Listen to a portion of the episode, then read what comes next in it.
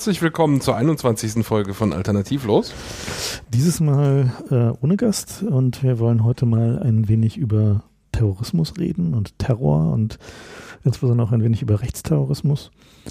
Und äh, als Bonustrack äh, gibt es am Ende eine neue Folge von El Fefe versus Frank Guevara. Tja, also wir fangen wie immer ein bisschen mit dem Historischen an und der Begriffsfindung. Und äh, das ist schon der erste Punkt, der ganz interessant ist, denn Terrorismus ist eigentlich definiert als die Anwendung von Gewalt zum Erreichen politischer Ziele. Und da steht wohlgemerkt nichts drin, von wegen der, der die Gewalt anwendet, ist ein kleiner Einzeltäter und der wendet es gegen den großen Staat an. Und da steht auch nichts von, äh, dass es da irgendwie um den Umsturz geht oder so, sondern das sind alles nachträglich äh, angefügte Elemente. Denn das Hauptproblem bei Terrorismus ist, wenn man äh, sich so die Presse anguckt, dass es immer negativ belegt wird. Das ist eigentlich keine tatsächliche Beschreibung der Strategie, sondern es ist ein Kampfbegriff, den man benutzt, um seinen politischen Gegenüber oder Gegner zu diskreditieren. Und deswegen ist es eben wichtig, eine Definition zu finden von Terrorismus, die zwar auf dessen Untaten zutrifft, aber nicht auf die eigenen Untaten. Und daher kommen diese ganzen Sachen von wegen, ja, aber es geht hier irgendwie Selbstmordanschläge und so. Ja, ursprünglich kam der Begriff ja aus der Zeit der Französischen Revolution, ne? Genau, und zwar gab es äh, am Anfang der Französischen Revolution so, so eine Zeit, wo wild rumguillotiniert wurde, wo äh, Adlige und äh, Konterrevolutionäre eben dann mal eben hingerichtet wurden. Und das ist in Frankreich selbst und dem Ausland äh, als Terror gesehen worden, allerdings durchaus positiv belegt, so im Sinne von, jetzt haben die endlich auch mal was zu fürchten. Das gab ja auch bei der, bei der, also nach der Revolution in Russland, gab es ja dann auch diesen, den weißen Terror, also der von den konterrevolutionären Kräften war, der dem dann mit dem roten Terror, also von den revolutionären Kräften, den Leninisten begegnet wurde. Und am Ende war es halt nicht besonders lustig für alle, die da irgendwie dazwischen waren. Äh, aber da wurden halt eben solche ja, Gewaltstrategien auch durchaus als äh, ja, offen bezeichnetes Mittel der politischen Auseinandersetzung oder eben militärischen Auseinandersetzung betrieben. Das ist ja immer so ein bisschen das Problem, dass wir eigentlich von so einer Art Krieg reden, aber es ist kein, kein wirklicher Krieg, denn, also was vielen gar nicht so bewusst ist, Krieg ist ja gesetzlich geregelt, also jetzt nicht nur also in unserem Strafgesetzbuch, sondern auch international ja. gibt es ein Völkerrecht. Und ähm, das Google-Stichwort an der Stelle heißt Hager Land, Landkriegsordnung, äh, Haag, wie Den Haag. Und äh, da ist geregelt worden, ein Krieg ist zwischen zwei Ländern und die bekämpfen sich mit Kombatanten, das sind offizielle Teilnehmer an dem Krieg, die erkennt man daran, dass sie irgendein Abzeichen oder eine Uniform tragen und dass ihre Waffen offen getragen werden, also nicht irgendwie verdeckt unter Mantel, sondern außen. Und die beschießen sich gegenseitig und es gibt aber Grenzen für das Beschießen, nämlich wenn sich einer ergibt, dann darf man nicht weiter schießen, sondern man muss den fair behandeln und so weiter und so fort und man darf nicht Zivilisten beschießen und man darf nicht, wenn da zum Beispiel, man kommt am Dorf vorbei und da, da liegt irgendwie ein Haufen Gold, dann darf man nicht einfach das Dorf angreifen, ja, sondern man darf eigentlich nur andere Kombatanten angreifen. Hat sich da jemand jemand dran gehalten? Mm, ja, also das ist eine relativ spannende Sache, denn da hat sich sogar, die Nazis haben sich daran gehalten, also partiell natürlich nur, aber mhm. es gab tatsächlich äh, große Furcht davor, dass sie dessen überführt werden könnten. Gegen des Verstoßes dagegen. Des Verstoßes dagegen. Das, wurde dann das als, ist also als weniger unritterlich gesehen oder also was war irgendwie? Ja, also ich meine, eigentlich gibt es doch keine Sanktionen, oder? Genau, also es gibt keine Sanktionen, weil die Idee des Strafgerichtshofes, äh, des Internationalen Strafgerichtshofes ist also viel neuer als die Idee von, ne, das überhaupt mal gesetzlich zu regeln. Und ähm, also es gibt ja diese, diese Geschichte davon, dass die, die Nazis ein paar Juden vorgehalten haben, weil sie damit rechneten, dass das Rote Kreuz kommt und eine Inspektion macht. Ja, stimmt. Die hatten diese, diese Lager, die sie halt äh, als Showlager quasi hatten, um zu verhindern, dass das äh, vorzeitig enttarnt wird, was sie da eigentlich tun, beziehungsweise. Äh, also die haben sich wirklich Sorgen gemacht. Die hätten auch dem Roten Kreuz sagen können. Pff. Naja, ich glaube, es ging ihnen unter anderem darum, dass sie den anderen eine Gelegenheit zum Wegsehen geben. Also dass sie den anderen die Möglichkeit geben zu sagen, aber hier ist ja alles in Ordnung, wir haben es ja gesehen. Also wie wie das jetzt konkret äh, läuft, die, die Begründung, warum man das hat, ist ja letztendlich egal. Aber sie haben mhm. sich jedenfalls an die Regeln so ein bisschen gehalten. Also sie haben so getan, als wenn sie sich an die Regeln halten. Ja, also So. sie haben, genau, sie haben also sich bemüht, dass es zumindest so aussieht, als würden Ja. sie sich dran halten. Und Ja. die, dass man, äh, also wenn man jetzt eine feindliche Stadt angreift, ja, das war ja im Russlandfeldzug, gab es diese unglaubliche Geschichte, ähm, dass die dann mal eben eine Stadt eingenommen haben und dann haben sie sowas wie 300.000 Kriegsgefangene genommen. Und da ist ja völlig klar, schon logistisch, das kann man völlig vergessen. Die Idee, dass man äh, also geordnet, man muss die dann verpflegen und so. Also man kann die nicht einfach irgendwo einsperren oder verrotten lassen, sondern es gibt also äh, Regeln, dass man dann mit denen ordentlich umzugehen hat. Und man darf sie zwar für, für Arbeiten heranziehen, aber lustigerweise darf man nicht Offiziere für Arbeiten heranziehen. Also die, man merkt, die Regeln sind so ein bisschen älter. Äh, jedenfalls, es gibt also diese Regelung und da da haben sich auch die Kriegsparteien so mehr oder weniger versucht dran zu halten. Aber Also es sie haben- stellt sich natürlich die Frage. Also nur bis zu dem Grad, dass es halt irgendwie Ja. convenient war für sie. naja, ne? aber sie haben nicht einfach äh, irgendwie, also das Ziel war nicht Stalingrad einfach wegzunuken. Ja, wenn sie die Technologie gehabt hätten, hätten sie es vielleicht irgendwie tun können, aber sie hätten auch so mit dem Artilleriefeuer einfach weiterschießen können, die Leute alle. Ja, also das äh, nach Kriegsrecht ist es verboten, dass du einfach Zivilisten erschießt zum Beispiel, sondern du darfst nur gut. Kombattanten erschießen. haben die Nazis aber auch großflächig Und das getan, haben ja. die Nazis natürlich auch, ja, aber also ich Mhm. würde sagen, also es gibt da noch mehr Regeln, aber sie haben versucht, sich so ein bisschen dran zu halten, aber eben nicht an allen Stellen. Aber diese Idee, wenn du eine fette Stadt einnimmst, dass du jetzt 300.000 Kriegsgefangene hast, dass die sich überhaupt stellt und dass sie nicht einfach sagen, alle abmurksen, ja, das ist ja auch schon mal ein Datenpunkt, jetzt kein sonderlich großer, aber da, da, man sah die auch tatsächlich als Kriegsgefangene, ja. So, jetzt stellt sich natürlich die Frage, was macht man denn, wenn man jetzt in irgendein Land einmarschiert und die Armee äh, ist irgendwie nicht bereit oder wird schnell geschlagen und das Volk fängt dann an, so eine Militia zu gründen Partisanen. ja, Partisanenkrieg zu führen, ja, ja, mehr oder weniger unorganisiert. Und da gibt's dann im Völkerrecht verschiedene Abstufungen äh, davon, was man dann noch als Kombattanten wertet und was nicht. Aber ursprünglich äh, ist der, die Idee der Partisanen und der Terroristen so ein bisschen vergleichbar mit, äh, das sind, ähm, sagen wir mal, Saboteure oder Spione oder so, also Mhm. feindliche Kämpfer, Irreguläre Einheiten die quasi, aber die. keine Kombattanten sind und deswegen muss man sie nicht in Kriegsgefangenschaft nehmen. Das, glaube ich, das, also die, der, der Ursprung davon ist halt diese komische militärische Ehre. Dings da so, also dass man halt dem feindlichen Soldaten halt irgendwie noch die soldatische Ehre erweist und ihn halt irgendwie entsprechend behandelt und äh, Leute, nicht nur die den halt Feindlichen, es geht ja auch um sowas wie Ja, Deserteure und- zum Beispiel. ja, Ne? und aber auch Also geg- wenn jemand- gegenseitig, ja. Wenn jemand, also der, damit, dass du Soldat bist, hast du auf der einen Seite das Privileg gewonnen, dass du erschossen werden darfst im Krieg. Du hast auf der anderen Seite aber das Privileg gewonnen, dass sie dich nicht einfach so erschießen dürfen, ja, sondern es muss eine Kriegshandlung sein. Und so ist es ja auch, wenn du als Soldat ein Deserteur wirst, dann entziehen sie dir den Status und können dich danach, äh, also jetzt zwar nicht direkt erschießen, da muss es dann so ein Pseudo-Gerichtsverfahren geben, ja. genau, ein Standgericht geben. Aber so ähnlich ist das eben auch mit, mit äh, Terroristen. Also wenn jemand am Krieg teilnimmt, ohne eine Uniform oder Abzeichen zu tragen oder wenn er seine Waffe versteckt hat oder so, dann ist das eigentlich ähm, eben Nee, kein. das ist halt aber eben dieser, tatsächlich diese komische alte Ritterlichkeitsnummer. So, Genau. Ne? Dieses so, man tritt sich mit offenem Visier auf offenem Feld entgegen und irgendwie äh, benutzt halt irgendwie die Waffen, die einem irgendwie sichtbar sind und äh, ist nicht übermäßig irgendwie trickreich und so. Und andersrum ist natürlich, also die Motivation, sich daran zu halten, ist natürlich einfach, dass den eigenen Leuten halt genau dasselbe passieren kann. Ne? Also dass man halt einfach sagt, okay, ähm, äh, wenn wir irgendwie uns gegenüber den, also als Armee A dem Feind gegenüber so zumindest einigermaßen äh, fair oder ritterlich oder wie auch immer man irgendwie äh, Pseudo das dann bezeichnen möchte, verhält, dann äh, ist die Wahrscheinlichkeit größer, dass wenn uns das passiert, also wenn wir in Gefangenschaft kommen, zum Beispiel als Armee A, dass uns Armee B dann halt irgendwie äh, ja auch gut behandelt. Aber äh, am Ende ist es natürlich irgendwie totaler Bullshit, weil es halt sich halt um Krieg so. Aber interessant ist eben, die, wie wir von da zum Terrorismus kommen. Naja, also es gibt da verschiedene Varianten, äh, Aspekte dran, die sehr interessant sind. Also es gibt ja Dokumentationen über deutsche Kriegsgefangene bei den Briten. Und wenn es Offiziere waren, sind die wirklich gut behandelt worden, sind in so ein Herrenhaus gebracht worden, haben da irgendwie Alkohol und, und Bis auf irgendwie- Zigaretten gekriegt. Bis auf den kleinen Folterknasten. Na klar. Äh, aber also äh, ich will sagen, das ist, da gab es durchaus äh, Naja, sie haben sich bemüht, den Anschein zu wahren. Also beide Seiten haben halt Offiziere, genau. Offiziere gefoltert, wenn sie halt an Informationen kommen wollten und haben die halt im Zweifel hinterher irgendwie nochmal umgebracht, damit sie halt nicht darüber reden können. Also das heißt halt, also die, die, die Kriegsverbrechen, die da passieren, also ich meine, gut, ist immerhin bietet diese Hager Landkriegsordnung wenigstens mal einen Definitionsraum für Kriegsverbrechen. Ne? Also genau, das ist sagen, das Neue an der Hager ja. Landkriegsordnung, ja. dass es das Konzept eines Kriegsverbrechens gibt. Ja.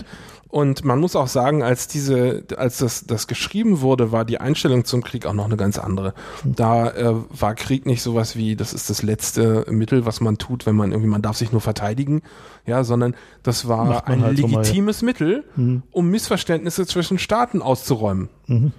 Und, Oder äh, Interessenkonflikte. Es gab auch, es, ja, also ich, ich kann es nur sehr empfehlen, sich mal nicht nur die, die Paragraphen durchzulesen. Da stehen da zum Beispiel so Sachen drin, wie dass wenn ein Offizier in Kriegsgefangenschaft ist, muss dem weiter Sold gezahlt werden. also, aber, lass uns aber mal, lass uns abgesehen von solchen, ja, ja, abgesehen von solchen Sachen, äh, gibt es auch interessante Aspekte, wie dass die Einführung sich verzögert hat. Selbst als sich alle einig waren, bei den Genfer Konventionen gab es so ein paar, also Genfer Konventionen gibt es auch mehrere von, und da gab es halt trotzdem so eine Verzögerung von irgendwie zwei Jahren oder so. Und wo, wo es heißt, historisch gesehen ist nicht ganz klar, was eigentlich das Problem war. Und eine der Ideen war eben, naja, also da gingen eigentlich alle Beteiligten davon aus, dass es jetzt demnächst noch ein paar Kriege geben wird, weil das halt so Usus war. Und dann wollten sie so mal noch warten, bis die aktuelle Runde. so, also der Punkt ist jedenfalls, innerhalb von diesem Definitionsgerüst ist der Terrorismus eine Abwertung, weil dir nämlich die als Gefangener nicht die, die Rechte der der Kriegsgefangenschaft zustehen, die sagen, du musst fair behandelt werden, sondern du hast nur äh, Rechte zweiter Ordnung und die sind nicht wirklich verbrieft oder definiert, sondern da steht halt so ähnlich, wie man sagt, Abgeordnete sind ihrem Gewissen verpflichtet, steht mhm. da drin irgendwie, naja, man soll so gucken, dass man sich an Moral, irgendwie Anstand und, und Gewissen und so hält. Naja, aber der, äh, der Unterschied zu der Definition heute, wo es ja so ist, dass irgendwie Kombatant äh, definiert, als ja eben jemand ist, den man nach Guantanamo schicken kann. Deswegen ja, haben wir das überhaupt angesprochen, ja genau, weil ja, das heute eigentlich andersrum läuft. Genau, und, ne? und zwar ist, ist, es ja heute so, dass eben dieser Kommandantenstatus, also dieses Benutzen von Kriegsrechtstermini eben dazu dient, den Leuten den, also den Zugang zu den zivilen Gerichten zu, ver, äh, zu verwehren. Also dafür zu sorgen, dass sie nicht im Rahmen ziviler normaler Gerichtsbarkeit abgeurteilt werden, sondern im Rahmen dieser Militär- Geschichten bleiben. Deswegen ist ja eben dieser, dieser Name, dieses, was haben sie denn, das illegale Kombatanten. Genau, illegale Kombatanten. Das ist eine ja. Sache, die sich die Amerikaner ausgedacht haben, und zwar so 1942, 43. Da haben nämlich die Nazis ein Sabotageprogramm gestartet, wo es hieß, äh, im, in Amerika äh, deutsche Exilbewohner äh, aktivieren, damit die dann da Sabotage durchführen. Und das haben die Amis halt natürlich enttarnt äh, sowas fällt ja auch auf, wenn da Sabotage vorgenommen wird. Ja. Und da hat dann der Supreme Court äh, davon gesprochen, also das höchste Gericht, dass es dieses Konstrukt des Illegal Combatant gibt. Ähm, und daraus ähm, also die, die Idee war quasi, das ist ein Kombatant, weil er am Krieg teilnimmt, aber es ist keiner, der die Rechte eines Kombatanten hat. Mhm. Und das ist ein Konstrukt, mit dem man versucht, auf der einen Seite die zivilen Rechte, die ein Nicht-Kombatant hat, wegzunehmen, ja. aber auch die militärischen Rechte, die ein Kombatant hat, wegzunehmen.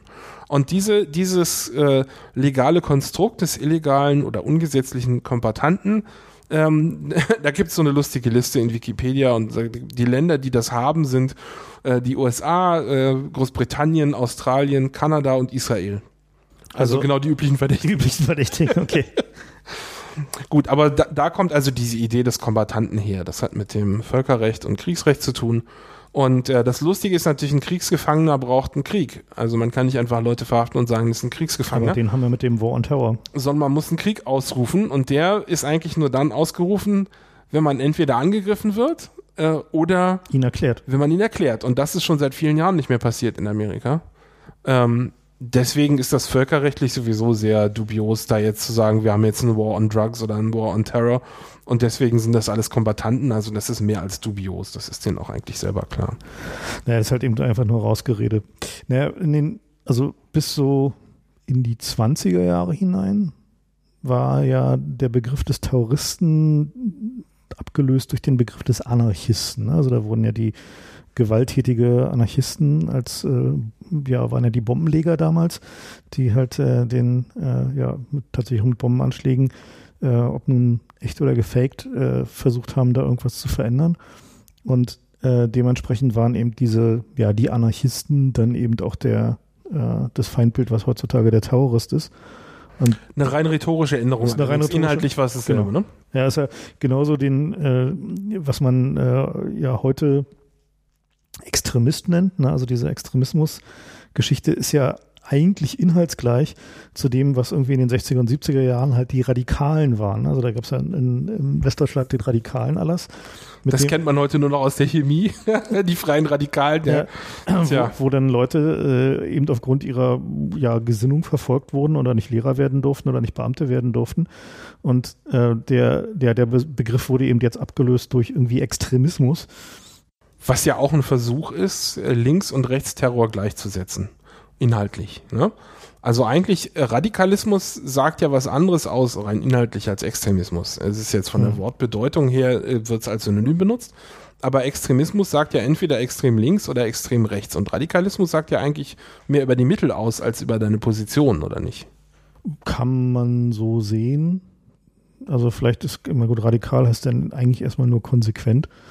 Ähm, naja. Insofern, ja, kann man, kann man so sehen. Ja. Naja, also es ist, ich finde es jedenfalls immer hochspannend zu sehen, wie sich so der Neusprech entwickelt und wie die Leute unter Druck sind, immer noch, noch krassere und noch dramatischere, um mal Spiegel online zu channeln, äh, Sachen, Vokabeln zu finden, um äh, die immer selben Sachverhalte ja, interessant, äh, immer schlimmer darzustellen. Interessant ist ja natürlich dabei immer, dass die, also ob es man jetzt irgendwie Anarchisten oder Terroristen oder Extremisten oder Radikale nennt, ist, dass ja immer versucht wird, dabei noch die, äh, den Ideenraum oder die Ideologie oder die Gesinnung für die Leute stehen, die oder die Leute vertreten oder wie man es immer definieren möchte, äh, die sich halt terroristischer oder äh, sonstiger Mittel bedienen, äh, denen damit zu diskreditieren. Also zu versuchen zu sagen, okay, Linksterrorismus äh, diskreditiert halt grundsätzlich auch erstmal halt die gesamte linke Idee und ähnliches. Ne? Und das natürlich dann.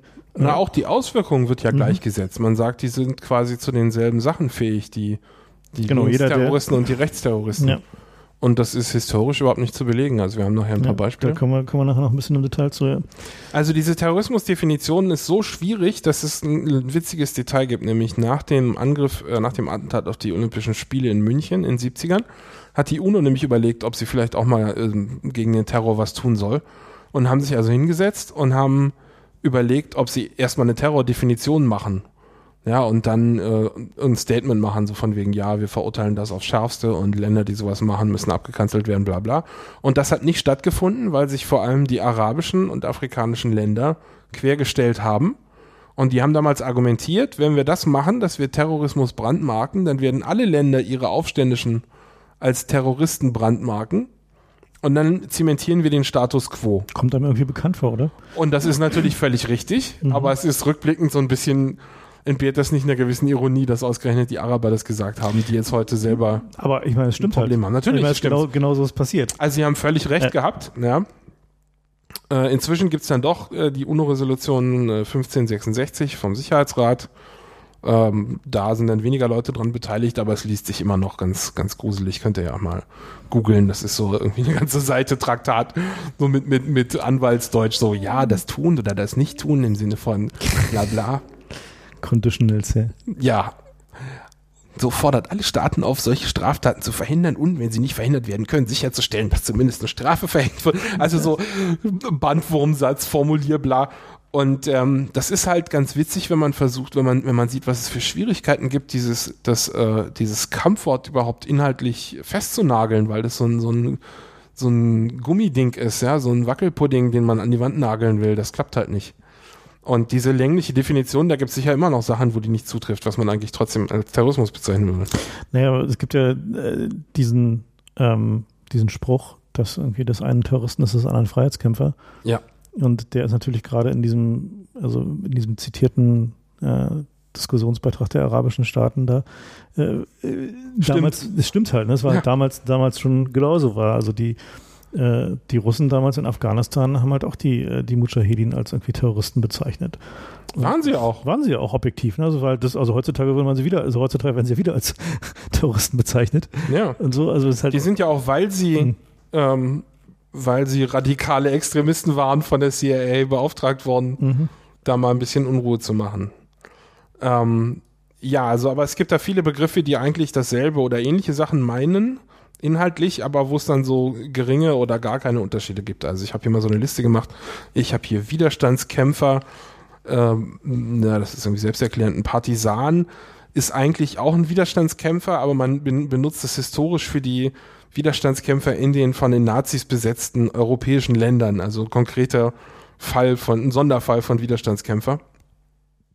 Der Plural ist Partisan nennen und nicht Partisane, also nicht darauf reinfallen, wenn ihr da sucht. Ein Partisane ist so eine, so eine Art helle Barde, so eine mittelalterliche Waffe. Also mhm. da kann man sich leicht vergoogeln. So, dann gibt's noch den Freischärler, das geht auch aufs Kriegsrecht zurück. Eine Freischar ist eine, eine äh, paramilitärische Sache, würde man heute sagen. Also so eine Abteilung, die aber nicht Teil des offiziellen Militärs ist. Das heißt, eine freie Schar einfach von Leuten, die also Kombattanten schon, aber nicht Teil des offiziellen Militärs. Ist dann schon so fast ist so wieder wie, auch Miliz, so ein, wie Miliz so, ja? Genau, ist so ein bisschen wie so eine Miliz. Inzwischen ist die, die Genfer Konvention äh, wohl auch erweitert worden, um zu sagen, wenn der, die ein, der Einmarsch so schnell stattfindet, dass die Bevölkerung nicht genug Zeit hat, sich da äh, in Armeen zu machen, äh, zusammenzufassen, zu, zu fassen, äh, dann gilt auch so eine Miliz als Kombattanten wenn sie irgendwie folgenden, folgenden irgendwie Anforderungen genügt. Also das ist alles ein hochspannendes Gebiet und ich kann jedem nur empfehlen, sich da mal durchzuklicken. Alles sehr witzig. Also am Ende ist es halt irgendwie dann doch wieder sehr theoretisch, weil irgendwie der natürlich alle nur, also wenn wenn sie so tun, als dass sie darauf achten, aber einfach mal zu sehen, wie man versucht, diesen Unsinn zu regeln. Ja, ja was sie da für, für Zeit verplempern und was es da für Abstufungen gibt, die ja eigentlich auch alle politisch motiviert sind. Ja, mhm. also anderes Wort für Freiheitskämpfer ist ja auch Guerilla oder Guerillero. Äh, Aufständische und Rebellen. Genau. und da ist ja auch, das ist ja wie mit Ermorden und Hinrichten. Das ist ja eigentlich auch meint dasselbe, aber die Frage ist halt, ob man das jetzt für legitim hält oder nicht. Ne? Also genauso ist das mit diesen Begriffen auch, wenn auch ein bisschen anders. Ähm, ja, paramilitärisch überhaupt heißt militärisch ausgerüstet, organisiert, aber nicht Teil der offiziellen Armee. Asymmetrische Kriegsführung ist so ein moderneres Wort dafür, mhm. dass man halt ein kleiner Mann ist, der sich gegen ein Riesenregime wehren will. Naja, und Terrorist eben natürlich. Also der Punkt ist eben, ob man sagen will, ob äh, eine bestimmte Person gegen das Kriegsrecht verstößt oder nicht, oder ob man überhaupt zugeben will, dass man Teil eines Krieges ist oder nicht. Und daher gibt es diese ganzen vielen Begriffe, die alle letztendlich äh, sehr ähnliche Sachen meinen.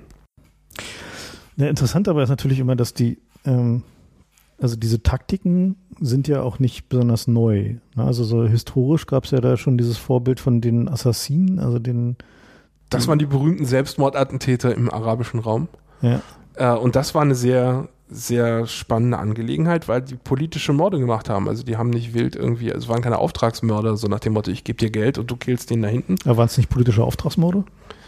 Naja, aber sie haben irgendwie ein politisches Ziel gehabt. Also das heißt, der, das kam wohl äh, selten wirklich überraschend, sondern das waren schon Leute, die, wo man sagen würde, die haben ein Bedrohungsszenario. Mhm. Ähm, und dann ist halt so ein Assassin dahin gegangen mit seinem Dolch, weil Sprengstoff gab es ja noch nicht so und hat ihn halt erdolcht, aber die sind dann nicht geflohen, sondern die haben sich dann dahingestellt und haben halt ihre Verhaftung und Aburteilung in Kauf genommen. Und das hat wohl psychologisch äh, starken Eindruck hinterlassen bei den Umstehenden, weil das halt eher selten ist natürlich ansonsten, dass der Mörder nicht zu fliehen versucht oder sich auch nicht widersetzt, wenn man ihn fest zu nehmen versucht. ja, es stellt sich natürlich die Frage, ähm, wenn man jetzt so einen Terroranschlag macht, ähm, ist ja abzusehen, dass so ein Staat darauf reagiert, indem er irgendwie den Sicherheitsfascho-Kram hochdreht. Naja, dazu muss man vielleicht noch mal ein bisschen zurückgehen zu eben dem, was ist denn das Ziel von politischen Terrorismus? Ne? Und da gibt es ja mehrere Abstufungen. Der eine, das eine Ziel ist natürlich einfach ähm, ja, Verunsicherung, Chaos und äh, allgemeine Destabilisierung? Nein, in der einfachsten Form ist es zu zeigen, dass es überhaupt Gegenwehr geben kann. Also wenn mhm. du in einer völlig aussichtslosen Lage bist ja, also man, man sagt so, ähm, wenn du eine Armee hast, dann versuchst du das Land einzunehmen. Wenn du so ein paar kleine Kräfte hast, dann versuchst du irgendwie einen Militärstützpunkt anzugreifen. Aber wenn du gar keine Aussicht auf irgendwelchen Erfolg hast, dann sprengst du wild irgendwelche Leute in die Luft, von denen du dann sagen kannst, irgendwie, was weiß ich, das waren äh, Beamte im Unrechtsregime oder so. Aber jedenfalls Leute, die sich eigentlich nicht wehren können, ähm, um zu zeigen, dass eine Gegenwehr überhaupt möglich ist. Also, äh, ja, oder halt einfach nur normale Zivilbevölkerung, um halt einfach, oder Zivilbevölkerung, um halt einfach den, äh, das öffentliche Leben zum Erliegen zu bringen oder der, den Staat dadurch zu diskreditieren, dass man äh, klarstellt, dass er nicht für Sicherheit sorgen kann. Das ist ja irgendwie eine, durchaus auch eine, eine Strategie, die äh, die ja zum Beispiel halt von den Taliban ja angewendet wird, dass sie halt einfach sagen, okay, äh, solange wir hier nicht in der Macht sind, irgendwie wird es halt Bomben auf den Märkten in Afghanistan geben. Und äh, ist natürlich eine relativ perfide Strategie, weil Gegenwehr gibt es dagegen fast nicht. Äh, und am Ende äh, wird sie dann vermutlich, so wie die Sache in Afghanistan aussieht, ja auch Erfolg haben. So als übrigens eine der wenigen terroristischen Strategien, die am Ende Erfolg gehabt haben wird, vermutlich. Naja, nur haben sie ja die Bevölkerung dann auch nicht auf ihrer Seite, nachdem sie die jahrelang zerbombt haben. Naja, ist die interessante Frage, ob es nicht trotzdem dann zu einem Machtübergang kommt, ne? Naja, ich meine, Afghanistan ist ein Land, wo es nicht Spaß macht, an der Macht zu sein, wenn das Volk nicht hinter dir steht. Das kann man, glaube ich, aus der Geschichte lernen. gut, aber. ja, gut. gut. Also jedenfalls, äh, man kann, man kann äh, eine der wenigen Abgrenzungen ähm, von Terrorismus gegen Partisanenkrieg oder Kampf ist, dass man sagt, wenn man so einen Partisanenheer hat, dann hat man trotzdem den Versuch zumindest oder das Ziel, äh, Land zu gewinnen. Also man würde zum Beispiel irgendwie erst im Süden einen Anschlag machen äh, in irgendeiner abgelegenen kleinen Stadt, ja, und würde dann sich vorarbeiten. Also man hat aber schon so territoriale äh, Ansprüche. Befreite Zonen. Man greift hier mal eine Militärbasis ein und da mal ein Konvoi oder so. Aber das ist ja nicht das Ziel des Terroristen, sondern der Terrorist, äh, der versucht eben nicht Land zu gewinnen, sondern der versucht, dem geht es eher so um die PR, um zu zeigen, wir haben hier Leute verwunden können.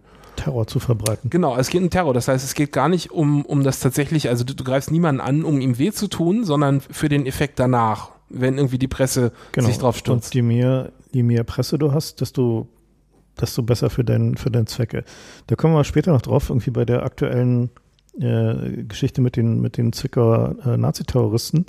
Perfiderweise heißt es aber auch, dass je freier der Staat ist, desto besser funktioniert Terror und je, je wenn du wirklich ein Unterdrückungsregime gegen dich hast, die auch die Presse gleichgeschaltet haben, dann hilft es halt überhaupt nicht, irgendwelche Terroranschläge zu machen, weil die Presse das dann einfach nicht berichten wird. Ja. Also dann gibt es vielleicht irgendwelche unklaren Gerüchte, aber ich meine, naja. Naja, gut. Der wirkliche Terror entsteht ja dadurch, dass die Presse hingeht und Blut zeigt, ne? Und wenn du eine gleichgeschaltete Presse hast, passiert das halt nicht. Es sei denn, der Anschlag ist groß genug. Es sei denn, die Bevölkerung, äh, die Regierung möchte das gern ausnutzen. Mhm. Also ich meine, es gibt ja immer wieder Gerüchte darüber, dass, in, dass es in Nordkorea eben auch Anschläge gibt, die eben nicht berichtet werden. Also die halt offiziell nicht stattgefunden haben. Und in China gibt es ja auch diese Geschichten, dass, dass solche Anschläge halt, wenn maximal überhaupt in der Lokalpresse irgendwie berichtet werden oder als Unfall getarnt werden, wie zum Beispiel gerade im Iran, wo halt irgendwie die Terroranschläge der Israelis gegen die, äh, gegen die, die Raketenbasis da. Die Raketenbasis da wo man sich dann, genau, das ist auch eine interessante Frage, ne? ist es halt Terrorismus oder ist es halt äh, eine Special Forces Operation, die sie da machen? Das sind die, die Grenzen dazwischen sind halt äh, extrem fließend. fließend ja. so, ne? Und letztendlich, wenn man sagt, das ist Selbstverteidigung, das ist ja auch nur eine Ausrede über das Motiv und das ist ja keine Aussage über den, die Art des Anschlages. Also man kann ja auch aus, aus Selbstverteidigung einen Terroranschlag machen. Ne? Das Problem ist halt, wenn man die offizielle äh, Definition von Terrorismus nimmt, also die, die einfache Wörterbuchdefinition, dass man einfach Gewalt anwendet für ein politisches Ziel, dann ist fast alles Terror, was irgendwie mit, mit Polizeiunterdrückung und mit Gewalt was zu tun hat. Also wenn man jetzt die Castor-Transporte sich betrachtet, ja, und wenn und sieht, dass die, die Tagesschau zeigt, wie da äh, harmlose Passanten verprügelt werden, dann wäre das auch Terror nach der Definition. Also das ist eine sehr weitreichende Definition. Und deswegen gibt es eben sehr viel engere Definitionen dann äh, bei den einzelnen Staaten, um, um zu versuchen, ihre eigenen Sachen da nicht drunter fallen zu lassen. Und da macht sich zum Beispiel der Noam Chomsky immer einen Spaß draus. Der hat sich so eine Definition rausgesucht von einem Handbuch der US-Armee und wendet das dann eben an auf irgendwelche Militäroperationen der Amerikaner im Ausland und wenig überraschend sind alle möglichen Sachen plötzlich Terror, wenn man das einfach wörtlich nach der Definition beschreibt. Und das ist eben das Schwierige bei Terror. Also Terrorismus im, im konkreten Fall ist fast alles Terrorismus, wenn man das nur richtig auslegt. Ja. Also das ist einfach ein, ein Kampfbegriff. Ja, also alle Gewaltanwender zu politischen Zwecken eben. Ne?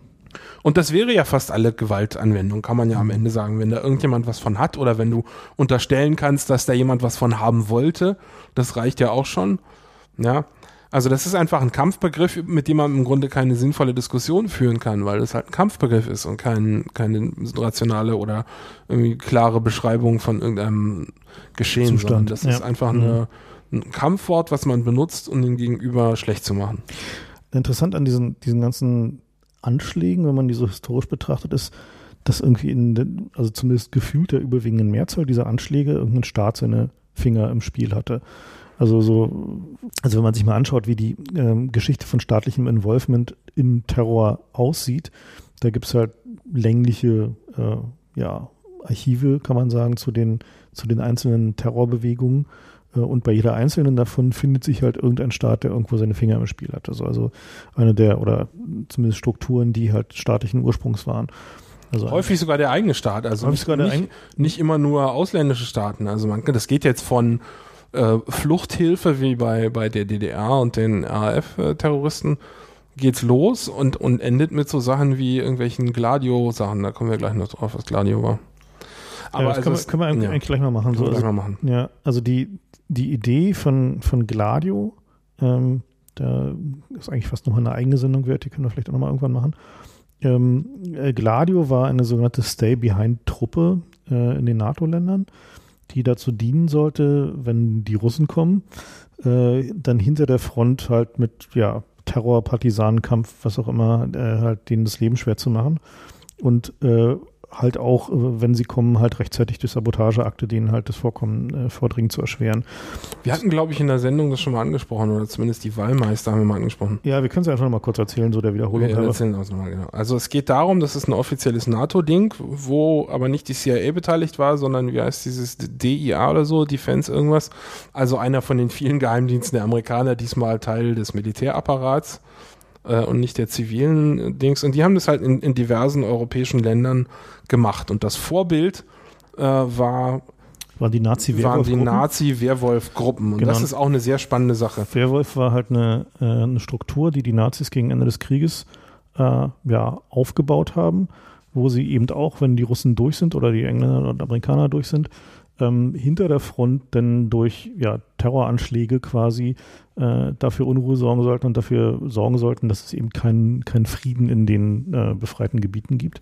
Wobei das lustigerweise viel größer eine PR-Sache war als ein tatsächlicher Anschlagsdings. Also der einzige größere Anschlag, der dann immer zugewiesen wurde, war später, hat sich dann nach der Wiedervereinigung aufgrund der Stasi-Archive herausgestellt als Militäraktion und nicht als Werwolf-Aktion. Also eigentlich war das hauptsächlich so eine der Terror war tatsächlich eine Terrorvereinigung, weil die nämlich bei den Alliierten Terror ausgelöst hat, ob es jetzt tatsächlich sowas gibt oder nicht. Also der, der Goebbels hat dann halt angefangen, da irgendwas herbeizuschwadronieren und im Radio auszustrahlen, von wegen die Bevölkerung würde sich erwehren und da gibt's halt diese Werwolf-Truppen und ihr werdet ja sehen, was ihr davon habt, bei uns einzumarschieren und das hat wohl monatelang äh, bei den alliierten Truppen für Angst und Schrecken gesorgt, dass sie damit gerechnet haben, dass sie da von irgendwelchen Stay-Behind-Einheiten plattgehauen werden, was aber nicht passiert ist. Ja, und in der, äh, in der sowjetischen Besatzungszone dienten, diente das eben auch zur, ja, kann man sagen, unsystematischen Verfolgung von relativ großen Bevölkerungsteilen. Also die haben dann halt einfach lauter Leute verhaftet und die beschuldigt halt äh, bei Wehrwurf dabei gewesen zu sein. Teilweise zu Recht, teilweise zu Unrecht äh, haben die mit erfolterten Geständnissen, also haben das dann heißt, wieder mit erfolterten Geständnissen halt noch mehr Leute impliziert und impliziert die dann auch verfolgt, ja. Genau, und am Ende äh, wurden da mehr als 10.000 meistens Jugendliche verhaftet, die zum Teil tatsächlich wirklich radikalisiert waren, waren und versucht haben, sich da irgendwas mit Widerstand zurecht zu fantasieren, aber zum Teil. Naja, was anderes als Jugendliche gab es ja auch nicht mehr, ne? Insofern, völliger Bullshit ja. war ja. Das waren halt, also irgendwie gab es nur noch ja. die Männer alle gefallen. Ja, aber die, also da hat sich die Sowjetunion tatsächlich auch später für entschuldigt. Genau, die wurden halt äh, praktisch alle rehabilitiert, die, äh, die da äh, damals beschuldigt und dann teilweise auch in die Arbeitslager äh, geschickt und äh, äh, ja, und dann teilweise irgendwie erst irgendwie Jahre später entlassen wurden. Aber insofern voller Erfolg der Terrorstrategie, nicht so sehr der Anschlagsstrategie, aber Sondern das, der Terror hat das, funktioniert. Genau, und der, der war halt zum größten Teil eben simuliert.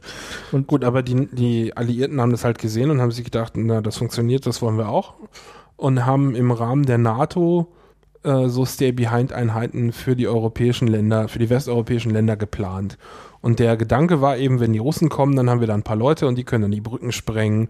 Und die haben richtig Waffen und, und Sprengstoffdepots verteilt aus Militärbeständen, also auch richtig hochwertiger Sprengstoff, nicht irgendwie selbst gemixt, sondern die waren gut vorbereitet, hätten richtig gute Waffen gehabt und so weiter und haben sich äh, zum Großteil aus irgendwelchen rechtsextremen Nazi-Seilschaften rekrutiert, weil der Feind nämlich ganz klar die Kommunisten waren. Ja? Wenn die Russen kommen und dann haben sie gesagt, naja, dann nehmen wir doch jemanden, der eh schon was äh, gegen die Russen hat. Und dann haben sie halt in den ganzen Ländern, übrigens an den Parlamenten vorbei, zum Großteil oder in allen Fällen sogar. Also die, die Parlamente haben die zumindest glaubwürdig davon. simuliert, dass sie nichts wussten. Mhm. Ähm, und dann gab es eben diese Einheiten, die äh, in der Schweiz übrigens auch. Ähm, also nicht nur in, in, in NATO-Ländern, NATO gab es eben diese Einheiten. Und äh, als dann offensichtlich wurde, dass der Russe jetzt konkret nicht kommt, aber dass möglicherweise die Kommunisten äh, demokratisch an die Macht kommen konnten, was in Italien ja tatsächlich mehrfach passiert ist. Äh, da haben die dann eben angefangen, die Gladio-Seilschaften zu benutzen, äh, um Terroranschläge im Land zu fingieren, die man dann den Kommunisten in die Schuhe schieben könnte. Und das ist in Italien viele Jahre so gelaufen, tatsächlich. Und die Behörden haben dann jeweils die, die Beweise entsprechend so manipuliert, dass es äh, erstmal so aussah, zumindest für die Presse, als wenn äh, tatsächlich die Kommunisten, also die kommunistische Untergrundzellen, äh, für diese Anschläge verantwortlich waren, äh, um dann eben entsprechend äh, ja, da zur Verfolgung zu schreiten und die halt auch zu diskreditieren öffentlich. Die Strukturen für sowas, das ist natürlich relativ aufwendig, das mal eben aus dem Boden zu stampfen. Deswegen haben sie in Italien eine Abkürzung genommen und haben eine bestehende Geheimloge, die allerdings seit Jahren inaktiv war, wiederbelebt. Und die heißt P2 oder halt italienisch Propaganda 2. Ähm, und da waren also lauter, alle, jeder, der Rang und Namen hatte, im Grunde war drin, irgendwelche Regierungsräte, äh, Industriellen. Das heißt, da war dann auch die Finanzierung kein Problem, sogar irgendwie Militärs waren da wohl auch drin. Also das heißt jedenfalls, diese Truppen von konservativen, rechtskonservativen Nazis, ja, das volle Spektrum, äh, haben eben Anschläge fingiert, um sie den Russen oder den Kommunisten in die Schuhe schieben zu können, damit bloß die Kommunisten, wenn sie dann in der Macht waren, wieder abgewählt werden oder gar nicht erst an die Macht kommen. Und das hat also nur zum Teil funktioniert, aber es gab durchaus jahrelang echte Hysterie, von wegen die Kommunisten wollen uns alle umbringen. Ja, ja und meine, diese Strategie haben sie auch in anderen Ländern verwendet, also zum Beispiel in Belgien, da gab es die äh, die sogenannte Neivel Gang oder auch äh, Brabant Killers. Ähm, das war eine, eine ziemlich abstruse Geschichte, wo es eine Serie von Überfällen auf Supermärkte und ähnliches gab, wo dann einfach Leute erschossen wurden. Also die wurden halt äh, einfach umgebracht, so ohne, ohne äh, großes Federlesen, äh, ohne dass da größere, größere Raub, äh, Räube stattfanden und wurden dann ähm, dabei wurde niemand irgendwie äh, verhaftet und die Anschläge wurden mit ziemlich militärischer Präzision durchgezogen. Und dann gab es in der, in der Presse halt eine längere Spekulation darüber, wer jetzt eigentlich da nun dahinter steckt. Und eine der, der Gruppen, die dann halt eben gerade von der rechtskonservativen Presse äh, beschuldigt wurde in Belgien, äh, waren die sogenannten Cellus Communistis Combatantes mit der schönen Abkürzung CCC, die äh, weswegen äh, so in den 80er Jahren halt die Abkürzung CCC in, äh, zumindest in den flämischsprachigen äh, Regionen nicht so richtig nicht äh, durchgehend nicht so belegt, positiv war. belegt war. genau. Und ähm, die plausibelste Theorie über diese äh, äh diese äh, Neivel Gang ist, dass es sich dabei um äh, solche Strukturen, die eben aus dieser Gladio-Geschichte äh, stammten, handelte, die dann halt einfach benutzt wurden. Also wenn da hat man halt ein Geheimnetzwerk, die sind äh, ordentlich bewaffnet, die sind ordentlich ausgebildet, die wissen, wie sie die Klappe halten können und die sind äh, ja im Zweifel radikal äh, rechts und wollen halt verhindern, dass zum Beispiel Regierungsstrukturen äh, ja, sich Richtung sozialistisch oder kommunistisch wandeln. Haben aber eine Befehlsstruktur, sind also keine irgendwie nervös werdenden Einzeltäter, genau, so. die dann doofe Fehler machen, sondern ja. also die, und die, halt eben die Deckung, die Deckung der, äh, der, der Behörden. Das sind immer so Indizien. In Belgien gibt es noch keine wirklichen Beweise. Aber es gibt halt viele Indizien und die mhm. sehen alle so aus nach dem Motto, die waren halt militärisch ausgebildet, mhm. die haben irgendwie keine Anfängerfehler gemacht und die, die haben, haben Zugriff, Zugriff auf richtige Hardware gehabt, ja. Und ähm, also das da gibt's halt, da gibt's in anderen Ländern gibt es tatsächlich Dokumente, die gefunden wurden. Also an, mhm. an erster Stelle seien hier Schweiz und Italien genannt. In Italien sind richtig irgendwie die Auftragsbriefe ja. rausgekommen und so. Und da gibt es also keine Fragen mehr, was es da gab. Ähm, in Deutschland gab es sowas auch. Aber warte mal, lass uns mal kurz nochmal bei Belgien bleiben. Aber wir bleiben noch bei Belgien. Ähm, und also Belgien ist, hat ja, wie wir wissen, so eine äh, gewisse Historie von, äh, was bei diesen Dutro äh, äh, Morden hochkam, so eine gewisse Historie von irgendwie Kinderbordellen und Zuführung von, von Minderjährigen für irgendwie äh, Orgien von Politikern. Und interessant bei dieser Neivel Gang ist, dass unter anderem dabei Leute umkamen bei diesen Überfällen von denen, die da was mit zu tun hatten. Also die zum Beispiel Filme von solchen Partys gehabt haben sollen oder äh, gewusst haben sollen, wer da was tut.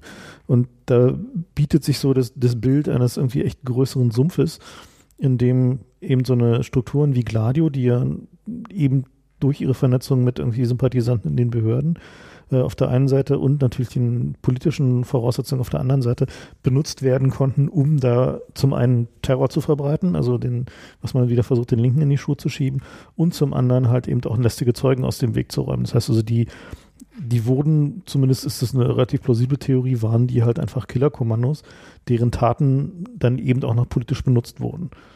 So, und das, äh, also die interessant war, ein, ein Freund von uns, äh, der meinte, als er von dieser dieser Zwickauer Geschichte hörte, also den, den Nazis da, so das erste, was ihm halt einfiel, waren diese Neivel-Killer. Äh, und das ist ja genau dasselbe, was wir auch mal hatten. Genau, so, also so irgendwie so klingt doch irgendwie alles sehr, sehr, sehr ähnlich.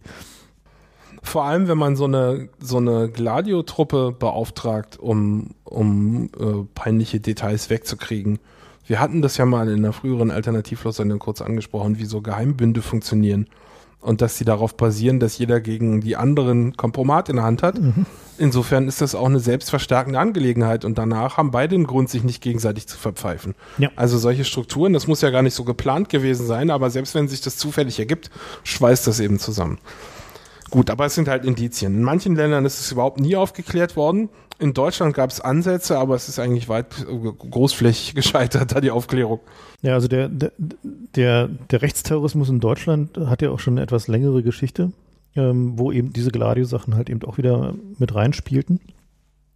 Ähm, die bekannteste, also wenn man ein bisschen zurückgeht in die Geschichte, die be bekannteste äh, Struktur da war die sogenannte Wehrsportgruppe Gruppe Hoffmann, die äh, also aus den Anfang der 70er, 1973 wurde die gegründet, äh, 1980 wurde sie verboten ähm, und die diese Strukturen waren äh, ja quasi bewaffnete Nazis, die sich militärisch zusammengerottet haben, um äh, ja zusammen zu trainieren und äh, dann eben auch entsprechende äh, ja, illegale Aktivitäten, äh, also Anschläge zu verüben.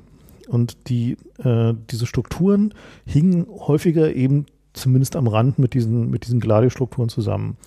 Äh, sei es, dass die halt Waffen bekommen haben oder Sprengstoff aus äh, oder dass sie halt ähnliche ja, Personalüberschneidungen hatten. Was man da halt verstehen muss, dass es da halt eine Menge Leute gibt, die halt sehr ähnliche Gedanken haben. So, also die halt eine sehr, sehr ähnliche Weltsicht haben, die halt irgendwie antikommunistisch, äh, anti-links ist und die halt versuchen dann mit allen Mitteln den, ja, de, den Feind aufzuhalten aus ihrer Sicht so. Und wenn man denen sagt, der Strauß braucht euch, dann kommen die halt. ich weiß nicht, ob es der Strauß nun konkret war, wahrscheinlich galt ja auch irgendwie als naja, das ist schon linker äh, ein oder so. freiheitlicher ähm, ähm, ähm, ja. Politiker gewesen.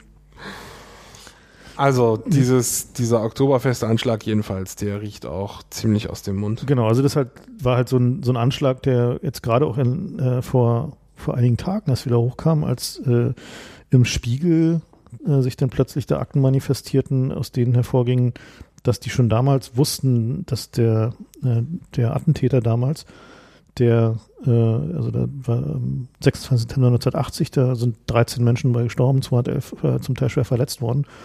Das war natürlich ein Einzeltäter, ein irrer Einzeltäter. Genau, da müssen immer die Alarmglocken angehen, wenn so, so genau, ein, großer Anschlag von einem verirrten Einzeltäter gemacht wird. Aber nein. Ja, also was man sich halt überlegen muss, ist irgendwie die Logistik von so einem Anschlag ist halt nicht ohne. Also man, so als Referenz, wenn man sich diese Tagebuchaufzeichnungen von diesem norwegischen äh, Attentäter da anguckt, die sind halt naja, also ist halt sehr schwer lesbar, aber zumindest kann man da mal ersehen, was, was der für ein, eine Energie, einen Aufwand und ein Geld da reingesteckt hat, um irgendwie diese Bombe da zu bauen.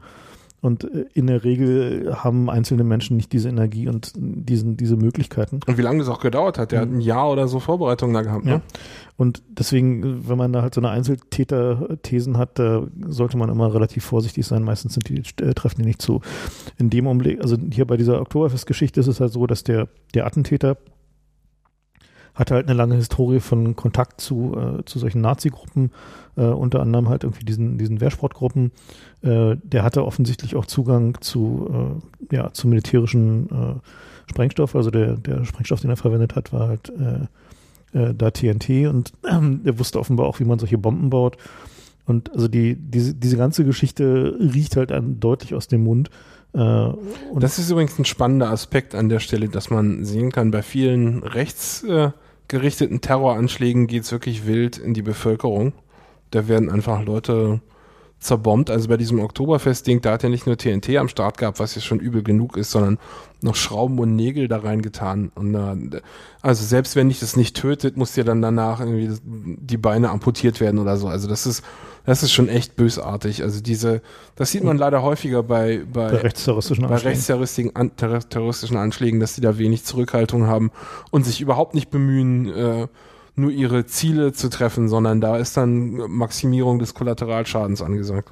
Äh, das ist ja interessanterweise auch bei diesem, bei diesem Anschlag in Italien in Bologna äh, auf den Bahnhof, Ja. den sie auch erst versucht haben, den Roten Brigaden, also da den, den örtlichen Linksterroristen in die Schuhe zu schieben.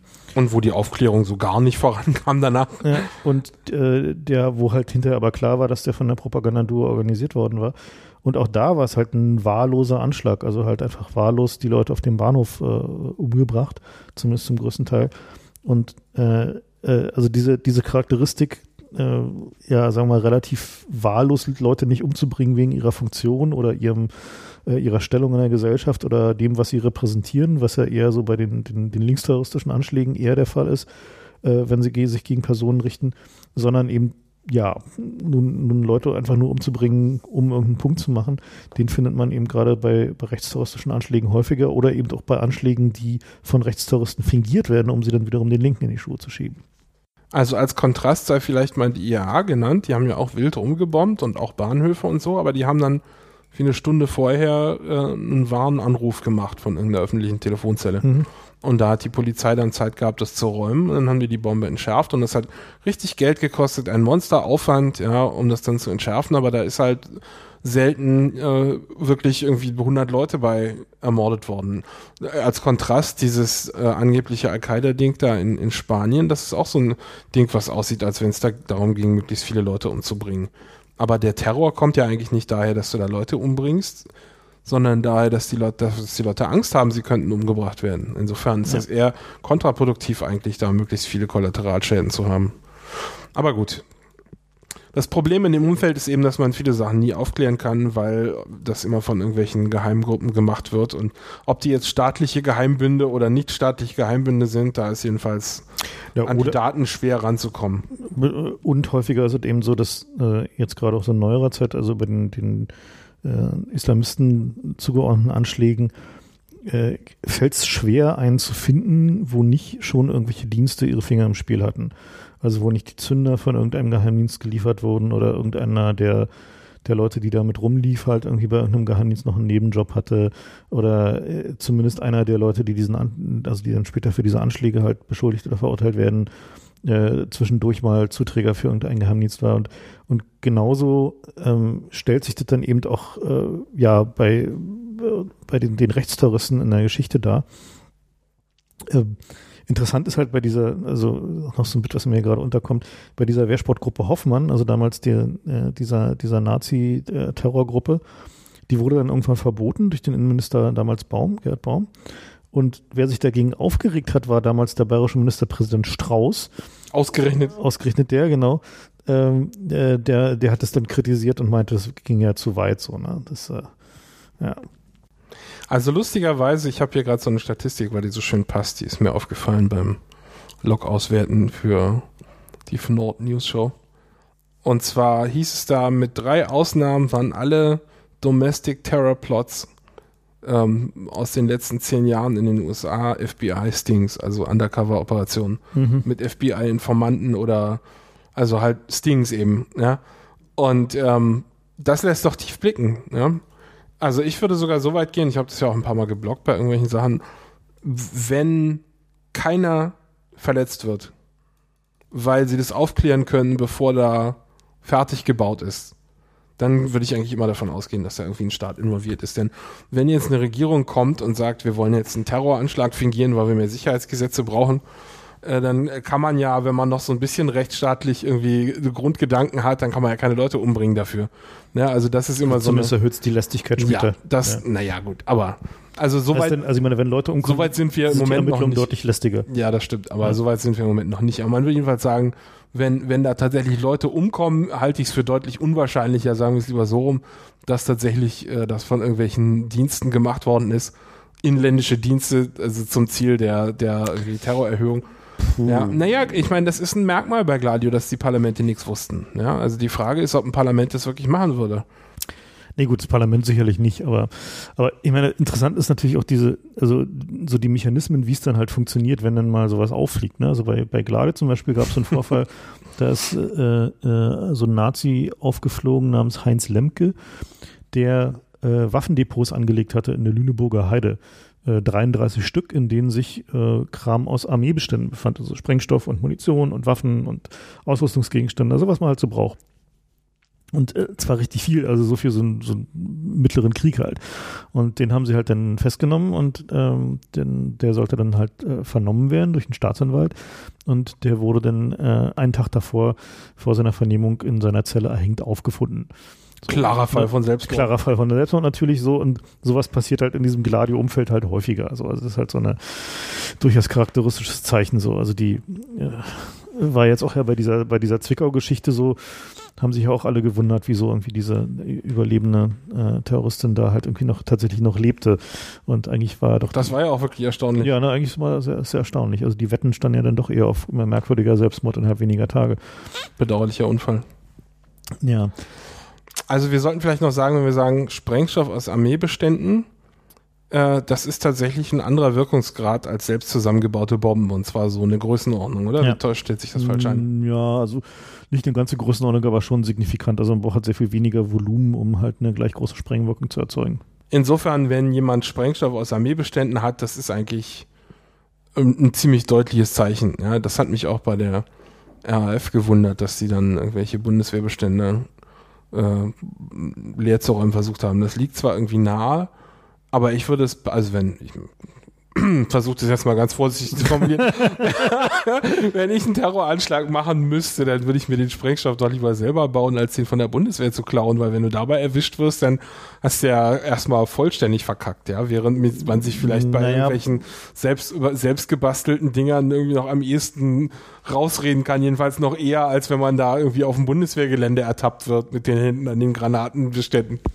Na gut, was damals halt schon der Fall war, ist, dass diese Depots nicht besonders gut gesichert waren und da also schon, also auch bei den, den Nazis, die sie da, wo sie da Sprengstoff gefunden haben, haben sie hinterher festgestellt, dass also die Sicherheit an diesen Depots eher ziemlich lascho war und es halt auch einfach nicht wirklich schwierig war, wenn du halt schon eine organisierte und bewaffnete Gruppe bist, die in der Lage ist, Aktivitäten durchzuführen, da halt so ein Bundeswehrdepot zu plündern, war zumindest damals eine eher nicht so schwierige Operation. Also deswegen ist es ja auch mehrfach gelungen, bis hin zu diesen, diesen Wallmeister-Depots, also wo sie halt äh, äh Sprengstoff aus die, der für diese Brückensprengung ja, ja. für den Fall einer Invasion vorgesehen war, halt sich da besorgt haben. Unglaublich. Ähm, naja, aber ich meine, also so rein, rein irgendwie laienhaft von außen gesehen würde ich mir das schon inkommodierend vorstellen, wenn dann so ein, so ein nee. Spähpanzer der Bundeswehr hinter dir herrollt, um, um dir den Sprengstoff wieder abzunehmen. Gut, das war passiert geringfügig weniger, ja, aber weniger das, äh, unerfreulich als. Also ja. äh, gut, ich meine, klar, ist halt auch passiert, da sind ja auch Leute bei ertappt worden, so bei solchen Depotplünderungen, aber äh, eigentlich ist es der Klassiker, dass du halt erstmal versuchst, dir aus irgendwelchen schlecht bewachten Armeedepots halt irgendwie ordentlichen Sprengstoff und ordentlichen Zünder zu besorgen, oh, anstatt ja. anzufangen, dir kritische Chemikalien zu beschaffen.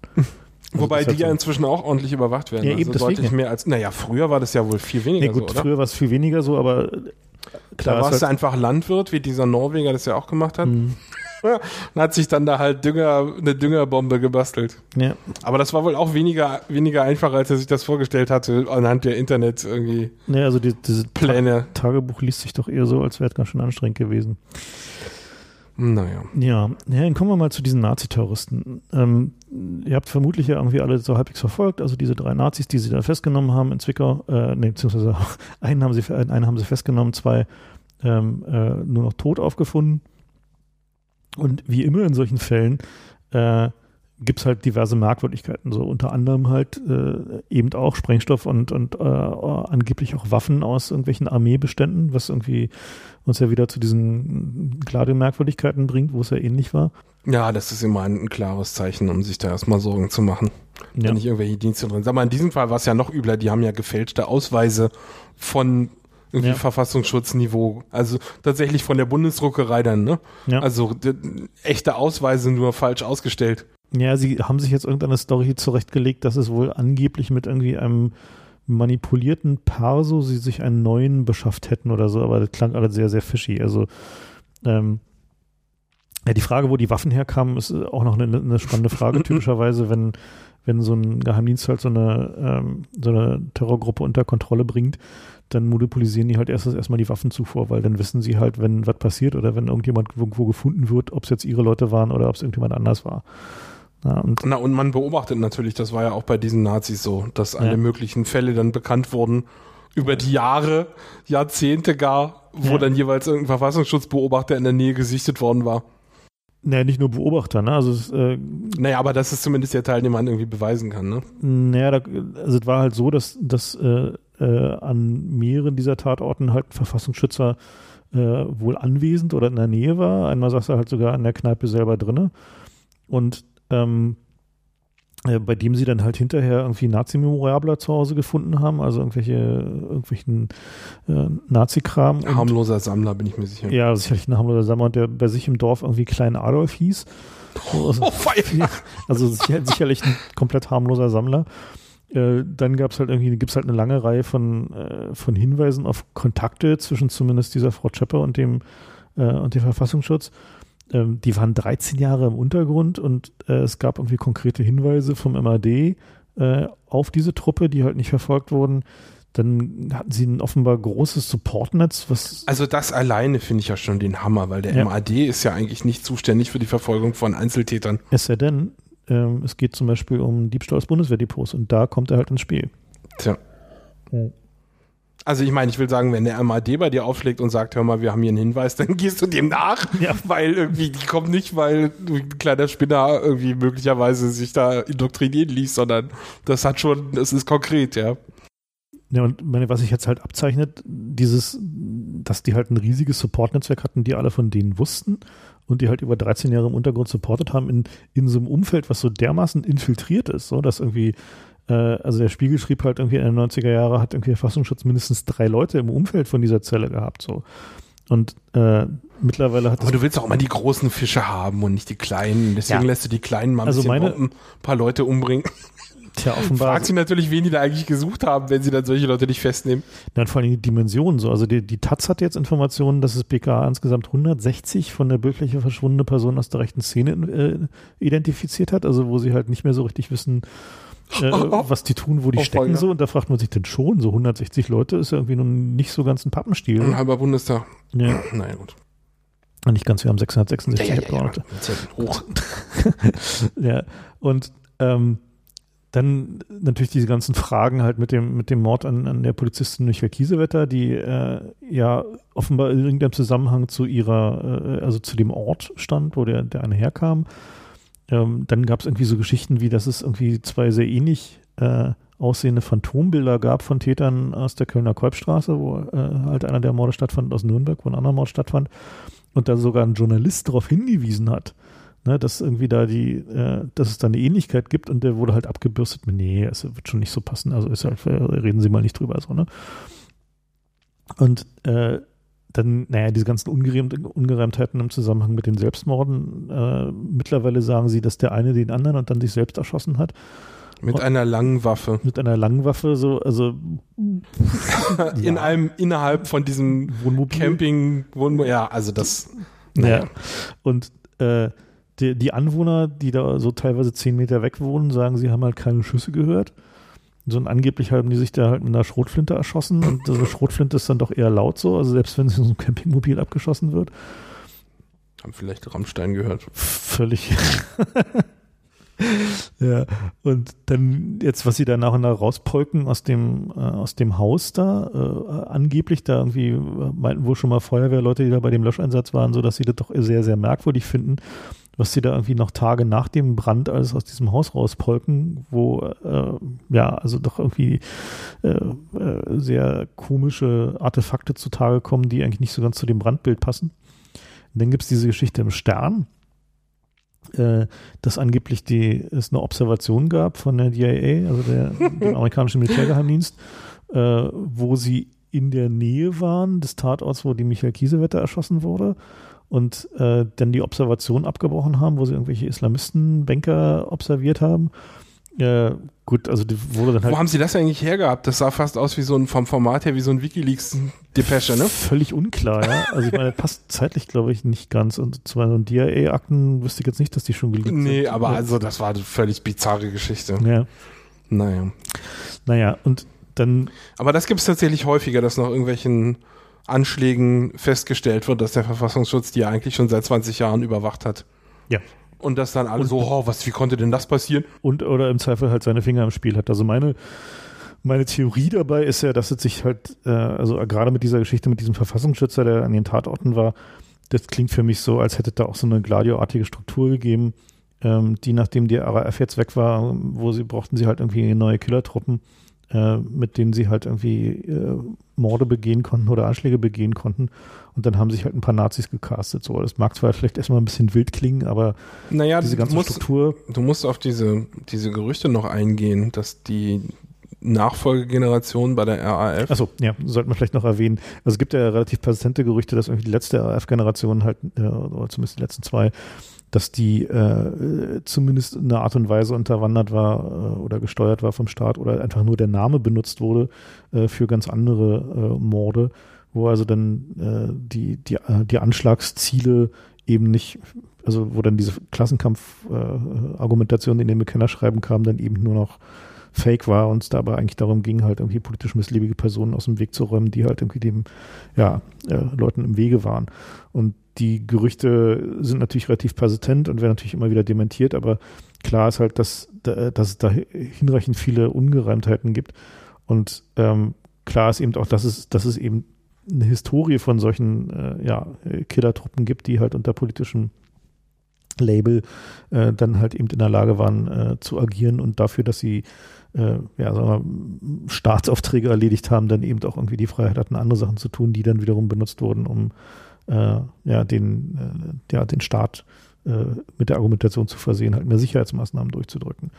Wir müssen diesen Klassenkampf noch erklären. Das ist nämlich aus der RAF-Dokumentation, äh, aus den Begründungen. Die haben ja Bekennerschreiben und längliche Traktate verschickt. Und das ja, ist so eine, eine der Sachen, aus die ich mich aus meiner Kindheit wirklich gut erinnere, dass es im Fernsehen immer hieß, die hätten nur abstruses Zeug gebracht und da müssen wir uns gar nicht mit auseinandersetzen, mhm. weil das eh totaler Schwachsinn ist. Und das war also so die Linie im Fernsehen immer in den Tag, in der Tagesschau und so, dass keiner auch nur angefangen hat zu erklären, was die da eigentlich konkret geschrieben haben. Und ich dachte immer, naja, vielleicht haben die in Code geschrieben und so, weil ich, ja, was soll denn das? Wie, wie kann denn das so abstrus sein, dass die nicht mal versuchen, das zusammenzufassen? Und das waren halt so fundamental marxistische Sachen und Ideologien, wo es dann am Ende als Idee darum ging, ja, dass man die Bevölkerung also vielleicht nicht, nicht aber, äh, nein, aber also dass ja. man die Bevölkerung nicht vielleicht nicht direkt äh, agitiert kriegt, aber man man kriegt sie indirekt agitiert, indem man den Staat provoziert, dass er seinen Faschismus äh, sich demaskiert ähm, indem man einfach Terroranschläge macht und der Staat reagiert dann durch Verschärfung seiner Infrastruktur. Das hat ja auch stattgefunden. Aber es hat eben nicht gereicht, um die Bevölkerung aufzubringen. Im Gegenteil. Also das ist immer so ein Mythos, den es bei vielen Terrororganisationen gibt, dass sie sich denken, wenn wir nur den Staat dazu kriegen, uns Dollar zu verfolgen, dann sieht die, sieht die allgemeine Bevölkerung, was das für ein Fascho-Regime ist und, und wehrt sich, aber das passiert halt nicht. Ja, aber das ist halt eben genau diese These von der Verschärfung des Klassenkampfes, die kommt da halt immer wieder hoch und äh, bisher gab es, glaube ich, nicht so besonders viele erfolgreiche. Wir haben vorhin schon überlegt, uns ist keins eingefallen, nee, so wo das mal funktioniert hat. Also wenn euch einer einfällt, wo die These von der Verschärfung des Klassenkampfs wirklich tatsächlich funktioniert hat, dann schreibt uns doch eine Mail. Naja, also diese, dieses Involvement ist ja auch nicht nur Beobachtung, sondern als V-Mann kriegt man ja Geld. Ja, das heißt, es gibt einen Anreiz dafür, sich als V-Mann zur Verfügung zu stellen und denen dann gar nicht zu helfen. Und tatsächlich scheint das ein gängiges Geschäftsmodell unter Nazis zu sein, dass sie sich dem Verfassungsschutz als V-Mann zur Verfügung stellen, sich anwerben lassen oder vielleicht sogar sich bewerben. Es gibt ja eine Hotline für, für, für Aussteiger. Aussteiger-Terroristen, genau. Da kann man sich dann hin, hinwenden und kann sagen, man will jetzt V-Mann sein und dann kriegt man halt pro Information, die man denen gibt, irgendeinen irgendein Geldbetrag. Das ist also jetzt nicht irgendwie kein Lottogewinn, aber äh, das ist auch nicht völlig unsignifikant, vor allem weil das ja pro V-Mann ist, ja, pro V-Mann, pro Information. Das heißt, wenn, wenn sich da irgendwie so ein Dutzend V-Männer zusammentun, äh, dann können die mit dem Erlös aus den, den Bullshit-Informationen, die sie weiterreichen, auch mal so eine Parteigründung finanzieren. Über die sie dann wieder berichten können. Über die sie dann berichten können. Und das ist auch tatsächlich mal passiert. Also es gibt so ein, so ein Video, wo sich ein, ein Typ aus NRW war das, glaube ich, ähm, interviewen lässt von irgendwie Aspekt oder so, einen von diesen Politmagazinen, als es die noch gab. Und wo der halt erzählt, ja, wir haben ja da die NPD überhaupt nur gründen können, weil wir vom Verfassungsschutz so viel Geld gekriegt haben. Für die Vormann-Tätigkeit. Für die Vormann-Tätigkeit, ja. Und ähm, also das ist so ein, so ein Kreis, der sich auch selbst verstärkt, weil beide Seiten Interesse daran haben, das aufrechtzuerhalten. Und da gibt's halt keine Notbremse, wenn die, es gibt niemanden, der irgendwie das hinterfragt, ob wir da jetzt eigentlich gerade für unser Geld was kriegen oder nicht, oder ob das alles Verarschung ist. Und das scheint ein wirklich gängiges Geschäftsmodell zu sein. Unter Nazis, das hört man immer wieder in irgendwelchen Büchern und äh, Interviews, dass sie das so machen. Äh, interessanterweise taucht es vereinzelt, vereinzelt auch sogar bei den äh, islamistischen Terroristen auf, dass die dann äh, von den Nazis lernen, siegen lernen. Entweder als Ausrede benutzen gegenüber ihren eigenen Leuten, wenn sie irgendwie enttarnt werden als äh, als Spitzel oder es tatsächlich eben so ist. Also es halt verschwimmt dann halt alles in so einer Grauzone mit irgendwie äh, doppelt, dreifach und vierfach Loyalitäten, die man dann halt überhaupt nicht mehr aufklären kann, was halt eben ein Kennzeichen von diesen Geheimdienstspielchen ist, so die halt früher halt irgendwie im, im Bereich der Gegenspionage getrieben werden und heutzutage halt irgendwie im Bereich von Counterterrorismus äh, gegen Terrorismus betrieben werden, ja. Naja, was hat denn der Staat da so an, an Gegenstrategien gegen Terrorismus zu bieten? Ne? Also eigentlich. Wir haben ein bisschen überlegt und so viel gibt's da gar nicht. Also wenn man sich überlegt, was man tatsächlich gegen den Terrorismus tun kann, nicht was der Staat tun kann, mhm. aber was er tun kann, was tatsächlich gegen Terrorismus hilft. Ja. ja?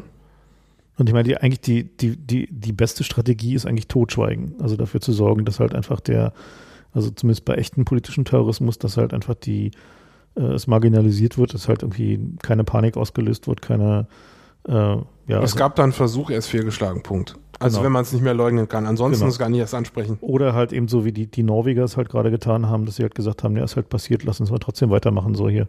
Aber wenn man da anfängt, die Blutlachen zu zeigen, ja, oder die, die Polizeisirenen und den Menschenauflauf und das Blitzlichtgewitter, dann befördert man das überhaupt erst. Genau, und dann setzt sich der Staat natürlich auch schnell dem Verdacht aus, dass ihm die Sache eigentlich durchaus recht ist, weil er halt damit er eben starke Überwachungs- und Sicherheitsgesetze durchprügeln kann. Äh, die er dann wiederum auch für andere Sachen verwenden kann, zum Beispiel halt irgendwie zur Stabilisierung des politischen Systems. Und ähm, da gibt es dann natürlich wiederum eine, eine Menge Strategien. Ne? Also da ist halt so die erste ist halt natürlich irgendwie möglichst äh, die, die Blutspritzer und die Panik im Fernsehen zeigen, also den Terroristen halt helfen. Äh, die zweite ist natürlich den, den, den Gegner äh, zu entmenschlichen, also abstrakt darzustellen, sodass er halt also eine, nicht mehr irgendwie einzelne Menschen ist, sondern irgendwie ein übermächtiges Gebilde erscheint, also eine Struktur, die den, den Staat zum Gegner hat, also und auch diese Dualität, also so ein, so ein dualistisches Weltbild zwischen dem Staat und den, den bösen Terroristen aufzuziehen. Na, und man muss natürlich betonen, dass es denen gar nicht irgendwie um abstrakte Dinge geht, sondern die wollen euch umbringen. Genau. Also die, die, den, den, politischen Aspekt dabei halt einfach völlig äh, marginalisieren und rauslassen. Uns, und, und insofern war das eine schlaue Strategie, was die mit der RF gemacht haben in meiner Kindheit. In Dass sie von den politischen halt nichts gezeigt nicht, haben. Genau, nichts mhm. davon an die Öffentlichkeit gebracht haben. Ja. Sondern immer gesagt haben, ja, das sind halt so ein paar Spinner. Aber letztendlich muss man eine Sache realisieren, nämlich dass der Staat äh, überhaupt gar kein Interesse daran hat, im Allgemeinen, äh, da den, den Terror zu unterbinden, weil er ähm, das nutzen kann, um seinen Sicherheitsapparat zu rechtfertigen. Und die Politiker haben ein Interesse daran, dass es den Sicherheitsapparat gibt, selbst wenn es keinen Terror gäbe, weil der nämlich auch sie schützt, wenn sie mal Scheiße machen. Ja, vor im Zweifel dem Zorn der Bevölkerung. Vor dem Zorn der Bevölkerung. Das heißt, ein Politiker hat ein ganz persönliches Interesse daran, dass es einen Sicherheitsapparat gibt und dass die Bevölkerung keinen Aufstand macht. Ähm, und um den zu finanzieren, macht es spieletheoretisch Sinn, äh, so einen Terroranschlag zu dulden. Oder zumindest Versuche, die dann unterbunden werden. Ja, und wenn man, je, je nachdem, wie weit man auf der Faschismus-Skala ist, äh, macht es irgendwann auch Sinn, selbst einen durchzuführen. und zur Illustration haben wir jetzt eine neue Folge von El Fefe. Gegen Frank Guevara. Und äh, wir haben uns gedacht, wir machen mal ein Prequel. Wir machen es jetzt wie Hollywood, die keine Ideen mehr haben. Wir haben jetzt auch keine Ideen mehr. Wir machen ein Prequel. Wie wurde El Fefe eigentlich zum fiesen Diktator? Genau, wie ist El Fefe an die Macht gekommen? Ja, also es geht damit los, dass El Fefe ein, ein Funktionär bei der konservativen Stabilitätsunion ist, oder CSU, die strukturkonservativ für die freie Marktwirtschaft und angemessene Entlohnung für Arbeit einsteckt. Also da gemeint ist natürlich, dass Manager für ihre hohen, für ihre hohe Verantwortung auch hoch bezahlt werden. Ja. So, und mein erstes Ziel als, als Elfefe ist die Einführung eines Personalausweises. Ähm, und da benutze ich den Vorwand von irgendwelchen ausländischen Schieberbanden für Also, und sage, Man muss dazu sagen, El Fefe ist zu dieser Zeit irgendwie nur der, der Staatssekretär im Innenministerium. genau, wir, wir fangen ganz weit vorne an. Es gibt noch so gut wie keine Überwachungsinfrastruktur, keine Kameras auf den Straßen, So keine absurdes- biometrischen Datenbanken. Absurdistan ist ein ziemlich piesiges Land, so, also die, die, die CSU-Elite, also von der konservativen Stabilitätsunion, die ist halt ein bisschen luschig und ein bisschen korrupt, so, aber die hält sich halt an der Macht. Aber El Fefe, der will halt mehr. Ich will mehr und ich überlege halt langfristig, was ich machen soll. Und als erstes brauchen wir erstmal einen Personalausweis, damit die Leute das Gefühl haben, sie werden zur Rechenschaft gezogen, wenn sie was tun, was uns nicht gefällt.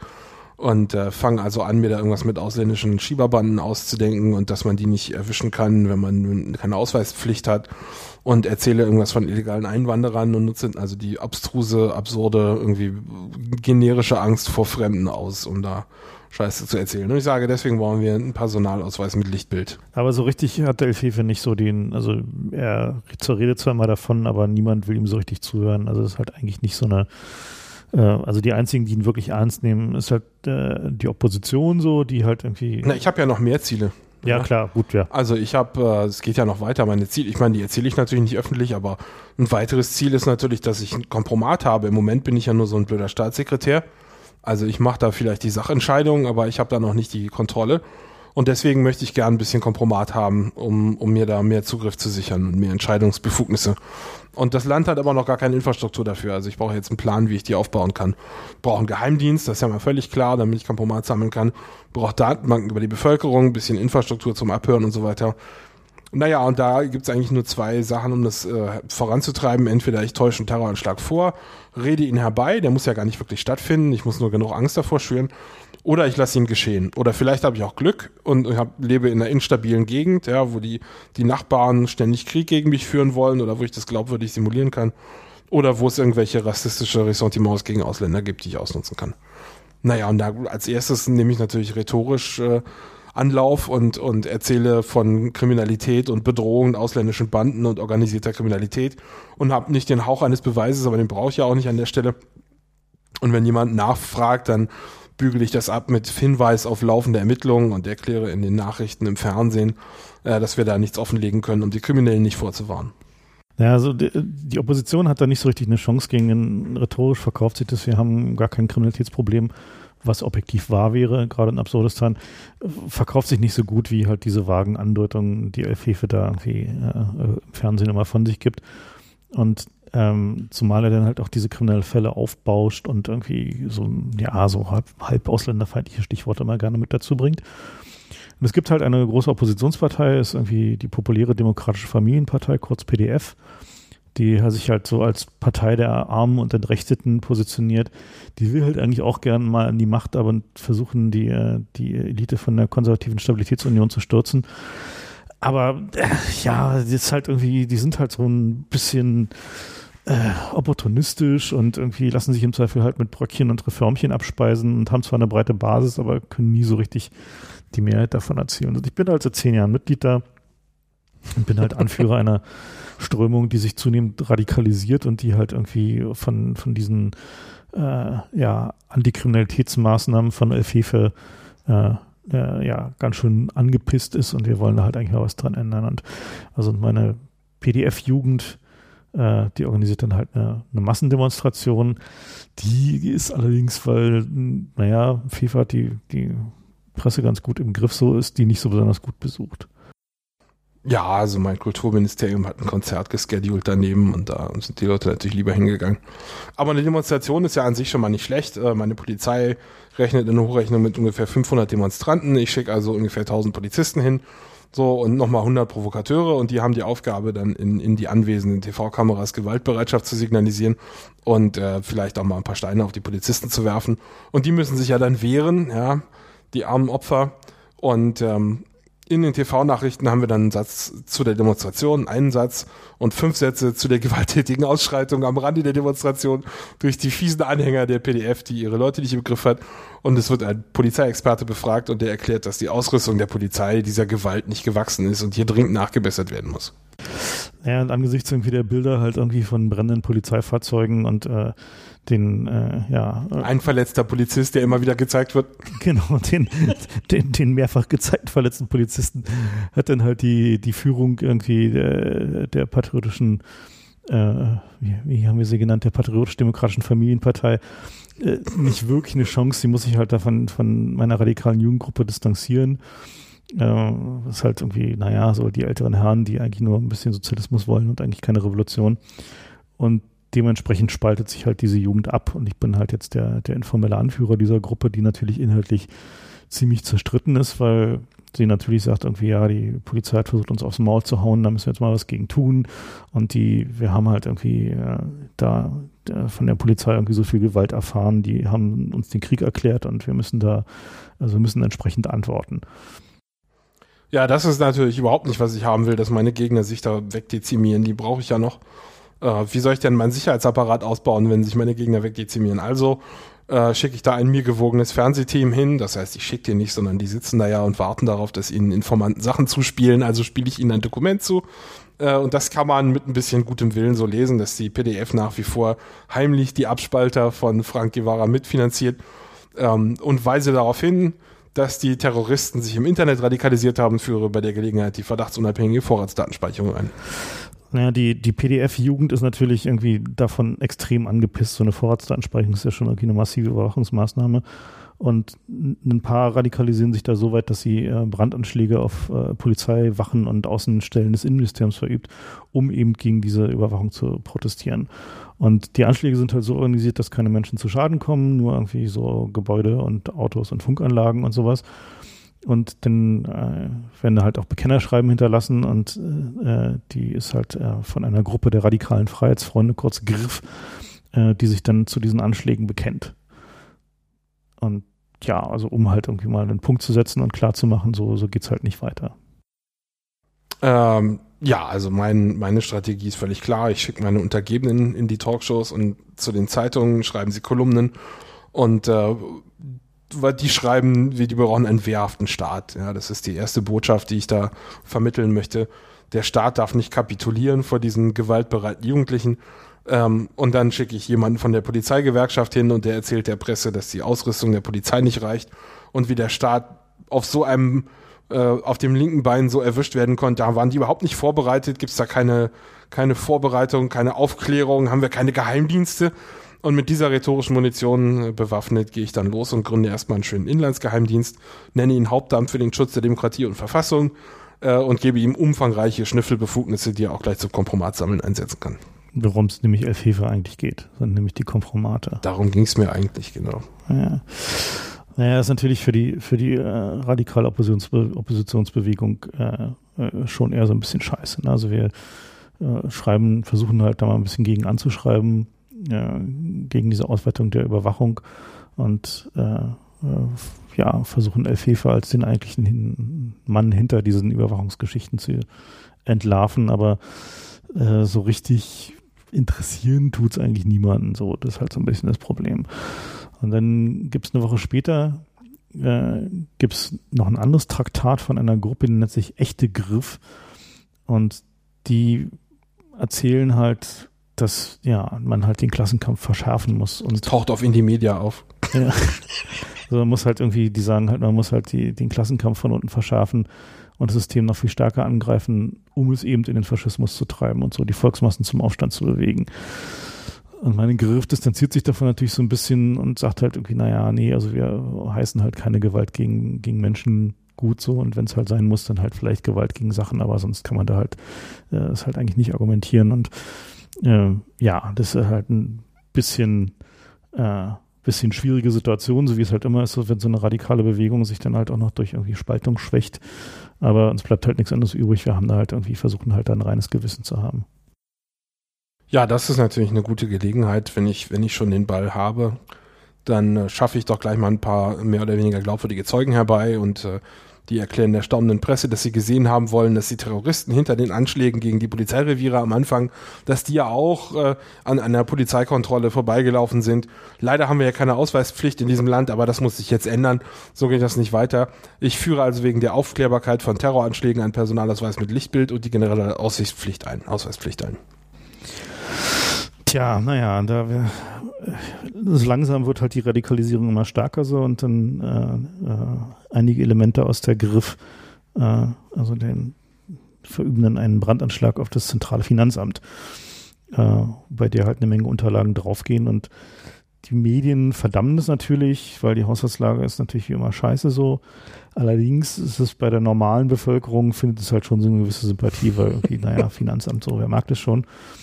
Ähm, diese ganze Sache ist aber dann natürlich, äh, ja, ja, nur sozusagen unterschwellig. Und interessanterweise, was dann als nächstes passiert, ist, dass die echte Griff, also diese die Splittergruppe, äh, die radikale Splittergruppe, äh, die eigentlich niemand so richtig von uns kennt, aber die halt sich echte Griff nennen, die erschießt auf offener Straße den Finanzminister. Also sozusagen eine, nochmal eine Eskalationsstufe weiter. Und äh, am Tatort werden Hülsen aus der äh, äh, Produktion von Nordanien gefunden. Das ist ein Nachbarland, das ist also der, der Erzfeind von Absurdistan. Und äh, also es sieht halt so ein bisschen so aus, als wenn die echte Griff halt irgendwie äh, Support aus Nordanien bekommt. Was natürlich die Gelegenheit für Elfefe ist. Skandalöserweise haben wir keine Überwachungskameras und können daher nur, äh, können uns nur auf Zeugenaussagen verlassen und haben keine Beweise das muss anders werden. Ich lasse sofort Überwachungskameras an öffentlichen Orten installieren. Die Auswertung findet an zentraler Stelle statt. Und zwar habe ich mir da die Bundesstelle für Fußgängersicherheit, Umweltschutz, Gleichstellung und Forstwirtschaft ausgedacht. Die sitzt äh, im selben Gebäude wie der Speicherbunker des Bundesarchivs. Also neutral. Ganz neutral, ne?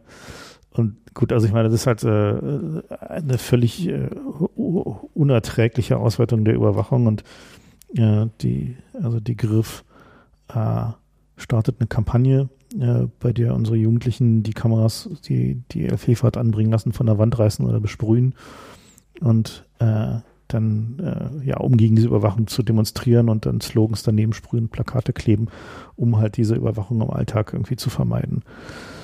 Dummerweise versucht dann die echte Griff, also die, die ter richtige Terrorfraktion, einen vielgeschlagenen Anschlag auf den Generalstaatsanwalt, der gegen die ermittelt und auch gegen die, die Griff, also meine Bewegung ermittelt. Also offensichtlich arbeiten die Griff und die echte Griff zusammen oder sind sogar dieselbe Organisation.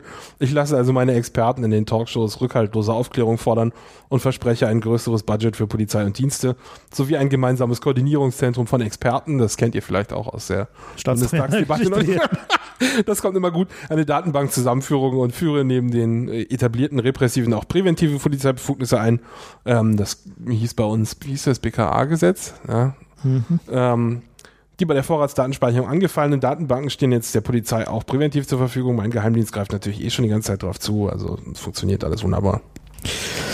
Ja, uns bleibt ja nichts weiter übrig, uns halt von diesem Anschlag der echten Griff, also von diesen ganzen Anschlägen da zu distanzieren und wir müssen uns da irgendwie auch namentlich so ein bisschen absetzen und wir äh, benennen uns dann um in, von Griff in, äh, in äh, Friedliche Radikale Demokratiefreunde, kurz FRD, was leider zu gewisser Verwirrung bei allen führt. Und ähm, äh, ich versuche dann irgendwie die Sache klarzustellen und führe halt einen äh, mit hohem Aufwand ein, ein äh, anonymisiertes Telefoninterview mit einem Piratensender, äh, in dem ich halt schon mal klarstelle, dass aus meiner Sicht halt die echte Griff, also diese Terrororganisation offensichtlich von FIFA gesteuert wird, weil irgendwie alles, was die tut, spielt mir nur in die Hände. Ja, das wird, das wird Zeit für einen meiner V-Männer. Der tritt der Presse gegenüber als Griff Insider aus und packt aus, ja, und erzählt peinliche Details über die enge persönliche Verknüpfung zwischen Frit und Griff ähm, und den Sauerland-Terroristen Al-Qaida und der echten Griff. Also alles derselbe Laden im Grunde. Teilweise haben sie sogar Betten geteilt. Sodom und Kumara sage ich euch. Ich kündige ein paar Strafverfahren an. Es gibt eine landesweite Razzia, bei der einige hundert Aufwiegler festgenommen werden, von denen man nie wieder was hört. Mit der Eröffnung der Verfahren lasse ich mir Zeit, damit die Presse schon rumfantasieren kann, denn man muss da ja nicht vorgreifen. Ja, ist natürlich scheiße, gegen so einen Profi wie Elfhefe zu spielen. Und äh, der, also uns bleibt nichts weiter übrig. Wir distanzieren uns halt von diesem Vormann. Äh, ist ja ganz klar, logischerweise. Und äh, wie wir dann äh, von befreundeten Umweltschutzgruppen mitgeteilt bekommen, hat der schon vor fünf Jahren da in so einer Umweltorganisation als Spitzel agiert und äh, es war alles dokumentiert und wir haben es dann doverweise übersehen, dass wir hätten also mal googeln müssen nach dem Gesicht. Und das Problem ist natürlich nur, dass halt innerhalb der FRD dann eine ziemlich große Hexenjagd losgeht, so auf, auf die V-Leute. Und dann gibt es halt noch diese Verhaftungen von Elfefe. Und es führt halt irgendwie zu gegenseitigen Misstrauen und Säuberungen in einigen Gruppen. Und die Leute können eigentlich nicht mehr sich gegenseitig vertrauen. Und haben halt äh, ja primär damit zu tun, halt irgendwie rauszubekommen, wer denn jetzt eigentlich die Spitzel sind. Also mit dieser dieser V-Mann-Aktion hat der FIFA uns da halt doch in ein ziemliches Chaos geritten. So.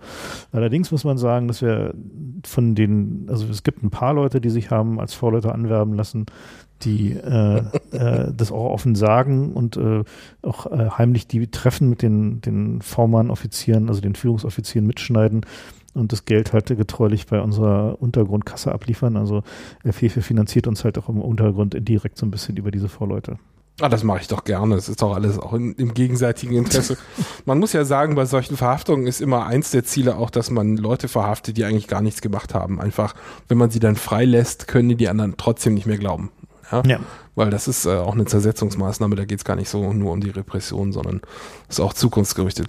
Ja, aber äh, zu der aktuellen Lage, da gehe ich natürlich zur Presse und, und lanciere da ein paar Gerüchte von teilweise geständigen Terroristen, führe eine Kronzeugenregelung und ein Zeugenschutzprogramm ein, äh, um äh, quasi den Eindruck zu erwecken, die gibt es wirklich und ich werde auf sie zugehen ähm, und über geschickte Überschätzung der persönlichen Gefährdungslage einzelner Inhaftierter kriege ich in der Tat einige Hinweise auf weitere Terroristen. Die verhafte ich aber nicht sofort, sondern spreche in der Presse von flüchtigen Terroristen und potenziellen Massenmördern, um weitere Sicherheitsinfrastruktur begründen zu können. Ja, also die Lage sieht für uns natürlich ganz schön scheiße aus, ne? Aber es sind nicht alle Leute komplett demoralisiert. Und wir haben noch eine kleine Gruppe von technisch versierten Leuten und wir schaffen es halt während der Parlamentsrede von Fefe, wo er eben da noch weitere Sicherheitsinfrastruktur fordert, ähm, den staatlichen Fernsehfeed zu übernehmen und da eine Propagandarede von mir einzuspielen, äh, wo ich halt Fefe und die V-Leute äh, ja, enttarnen kann und klar machen kann, dass irgendwie alles, was Fefe da tut, äh, ist halt ein ja, Versuch, halt unsere Bewegung zu diskreditieren und halt uns mit V-Leuten zu unterwandern und zu versuchen, halt irgendwie ja, alles eben nur in die Hände spielen zu lassen. Und interessanterweise findet zumindest diese, diese Rede doch einen relativ großen Anklang, weil sie natürlich deutlich besser ist, als das, was sonst so im Parlament läuft. ja, diesen Terroristen glaubt eh keiner, aber ich lasse lieber nichts anbrennen und verhindere einen Terroranschlag am Hauptbahnhof. Für die Kameras habe ich da ein paar Eistee-Flaschen hingelegt und die Bahn ist eh auf keiner, auf die Bahn ist eh keiner gut zu sprechen, weil die immer zu spät kommt. Und ich habe die auch so kaputt gespart und meinen extravaganten Sicherheitsapparat, den muss ich ja irgendwie finanzieren. Ähm, mein Ministerium für Verkehrsstatistik spricht von Zehntausenden an potenziellen Opfern bei den Terroranschlägen, die ich gerade verhindert habe. Ich baue natürlich meinen Geheimdienst weiter aus, der hat inzwischen genug Kompromat am Start, um mir den Innenminister nervös zu machen. Und äh, der erwägt gar die Befugnisse des Geheimdienstes kritisch zu hinterfragen und verspricht der Presse mehr Transparenz. Das geht natürlich gar nicht, der muss da weg. Ja, ich schicke ihn also auf Dauertour durchs Land und sorge dafür, dass die Presse gebrieft ist und ihn auf die große Bedrohung des Landes anspricht und nicht auf die Intransparenz des Geheimdienstes und äh, damit er ein bisschen beschäftigt ist und nicht rumnervt. Ja, also die, die FAD äh, schafft es dann in einer heroischen Aktion einen Gefangenentransport mit äh, Leuten, die immer noch einsitzen, also die nicht äh, freigelassen wurden, weil sie Vorleute waren, anzuhalten und die Gefangenen zu befreien. Äh, da gibt es halt nur irgendwie einen leicht Verletzten bei, also es ist sozusagen noch zu vertreten. Ähm, wir befreien da halt 40 Leute, äh, die dann natürlich von Elfefe intensiv äh, verfolgt werden, weil sie natürlich jetzt im Untergrund, also sie müssen halt richtig in den Untergrund gehen. Das Problem dabei ist natürlich, dass halt irgendwie so 40 Leute im Untergrund zu versorgen, irgendwie strapaziert halt natürlich unsere Finanzen und unsere Organisationskapazitäten halt schon ziemlich doll. So, also normal, bisher haben wir halt eher so als halboffene äh, Struktur agiert, die halt irgendwie ja nicht, nicht so richtig im Untergrund war, aber halt jetzt so 40 Leute im Untergrund zu versorgen, ist halt schon richtig äh, dramatisch schwierig so. Und die Leute im Untergrund, denen ist natürlich scheiße und äh, folgerichtig radikalisieren die sich halt natürlich auch zunehmend. Und ja, und die Sache wird natürlich dann dadurch erschwert, dass die echte Griff äh, halt einen erfolgreichen Anschlag auf den Innenminister verübt, den äh, Fefe ja doch irgendwie ein bisschen lästig fand. Und äh, Fefe wird daraufhin zum neuen Innenminister ernannt. Na, das läuft ja prächtig. Ich räume umgehend dem Geheimdienst noch mehr Befugnisse ein und fangen mal an, den Kompromatkoffer für den Premierminister zu sichten. So eine Beförderung, da muss es ja dann nicht enden. Ja, und es stellt sich raus, dass der seiner Ehefrau untreu ist und ein Drogenproblem hat. Prima. Damit sorge ich dafür, dass er mir nicht im Wege steht und mich da schäubeln lässt, wenn ich Lust habe. Übrigens, äh, dass die Leute in einem Untergrund sind, das lasse ich natürlich so, weil das ist ja perfekt für mich. Ja, es gibt für die Bevölkerung so ein Bedrohungsszenario, was die sich einreden können. Und die Leute machen äh, in der in der Zeit auch nichts Böses. Und wenn sie doch was Böses machen, spielt es auch mir in den Händen. Das das ist noch viel besser, als wenn ich da auch noch, weißt du, wenn ich die, wenn ich die verhafte, dann muss ich ja fürs Gefängnis zahlen. Ja, das ist ja viel besser so.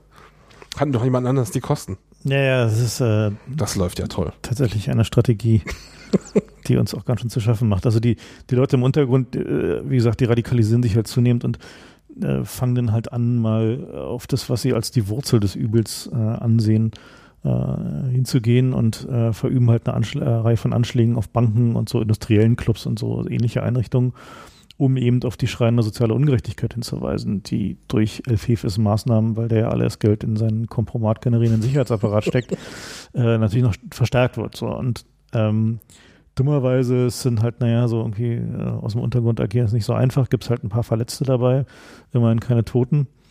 Und es zwingt mich natürlich dazu, halt irgendwie äh, mich davon zu distanzieren, weil eigentlich wollen wir zwar eine radikale, militante Bewegung sein, aber halt eben nicht Menschen verletzen. Und deswegen muss ich mich da halt so ein bisschen halbherzig bedauernd distanzieren. Aber die Schuld daran hat natürlich eigentlich Elf Hilfe, weil der ist natürlich schuld an dieser Radikalisierung, äh, weil er die Leute in den Untergrund getrieben hat und das Land halt zugunsten seines Sicherheitsapparates äh, ausbluten lässt. Also Elf Hilfe, du bist schuld an all dem. Ja, das trifft sich ja prächtig mit dem Anschlag auf die Industriellen, weil die waren kurz davor, mir untreu zu werden, diese Scheiße. Ja, die wollten nicht einsehen, dass sie mehr Steuern zahlen müssen, damit unser Staat seine Sicherheitsinfrastruktur bezahlen kann. Die Nachhaltigkeit äh, ist an der Stelle wichtig, deswegen verschärfe ich auch mal die Geldwäschegesetze, damit ich die ein bisschen einen Hebel gegen die in der Hand habe und erzähle dem Volk ein Trauermärchen von Produktfälschern und armen alten Omas, die an gefälschten Medikamenten sterben. Ja, jetzt wird die Sache langsam so ein bisschen äh, unangenehm, so die echte Griff äh, bombt die Börse weg. Äh, dabei kommen 22 Menschen ums Leben, darunter auch halt so normale Angestellte und Technikern. Ähm, so äh, meine FAD distanziert sich umgehend so und aber niemand hört ihr so richtig zu, weil es irgendwie halt ein riesiger, also der größte Terroranschlag in der Geschichte des Landes, erfolgreicher und die echte Griff äh, prangert halt in dem Bekennerschreiben halt die, die Bankster an und erklärt, dass jetzt kein Kapitalist von nun an mehr sicher ist. Und ich fange dann schon mal so langsam vorsichtig an, mich nach irgendwie Exiloptionen im Ausland umzusehen, weil eigentlich mir so einigermaßen klar ist, was jetzt wohl kommen wird. Die Frage ist jetzt halt nur, was Fefe jetzt dann als nächstes tut. Ja, also mir gehen langsam so ein paar Verschwörungstheoretiker auf den Sack, die fangen nämlich an, äh, auf hohe Insider-Trading-Niveaus vor dem, direkt vor dem Börsensturz hinzuweisen, als hätte jemand den Angriff kommen sehen. Äh, und ähm, da hat noch jemand schnell ein paar Milliarden mitgemacht. Ich habe ja keine Ahnung, wie das gewesen sein könnte. das ist natürlich völlig abenteuerlich, absurd, abstrus. Da kann ich mich nicht direkt darauf antworten, sonst äh, äh, erhebe ich das ja noch im Niveau. Also äh, lasse ich meine Dienste, die Verschwörungszirkel infiltrieren und Theorien, Theorien über orbitale Gehirnwäsche-Kontrolllaser verbreiten. Und das, Strahlen. Genau, dass der Polizeirevier-Terroranschlag äh, denkt, dass das ganz am Anfang, es war ein Inside-Job äh, und die Mond Mondlandung war natürlich gefaked und äh, Elvis lebt und so weiter und so fort und äh, keiner glaubt denen mehr irgendwas. Ich habe meine Schäfchen im Trocknen. Ein Glück, dass meine Apple-Infrastruktur so gut ausgebaut war, das hätte auch ins Auge gehen können mit der Börse. Politisch gesehen ist aber an der Zeit, den Einsatz der Armee im Inneren zu fordern, also zumindest in die Diskussion zu bringen und das Abschießen von gekaperten Passagierflugzeugen. Denn äh, man muss immer auch ein paar völlig viel zu weitgreifende Forderungen stellen, damit man, wenn man sich in der Mitte trifft, ja, mit einem nach den Spielregeln spielenden äh, Parlament, dann trifft man sich an der Mitte und die Mitte soll natürlich da sein, wo ich eigentlich hin wollte. Deswegen fordere ich nicht das, was ich haben will, sondern ich fordere das Doppelte dessen, was ich haben will, treffe mich dann in der Mitte und habe alles gekriegt. So auch dieses Mal.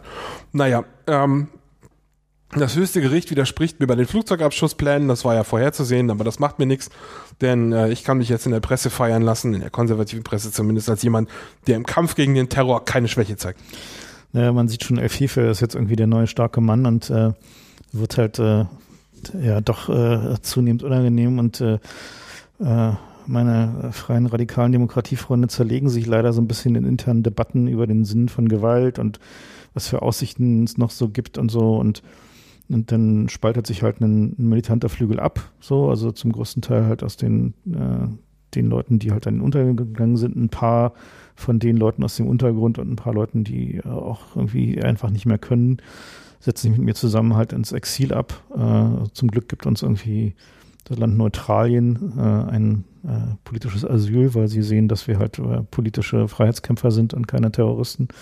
Und die Militanten, die halt da bleiben, die suchen halt den Kontrakt zur echten Griff, die sie ganz herzlich willkommen heißt.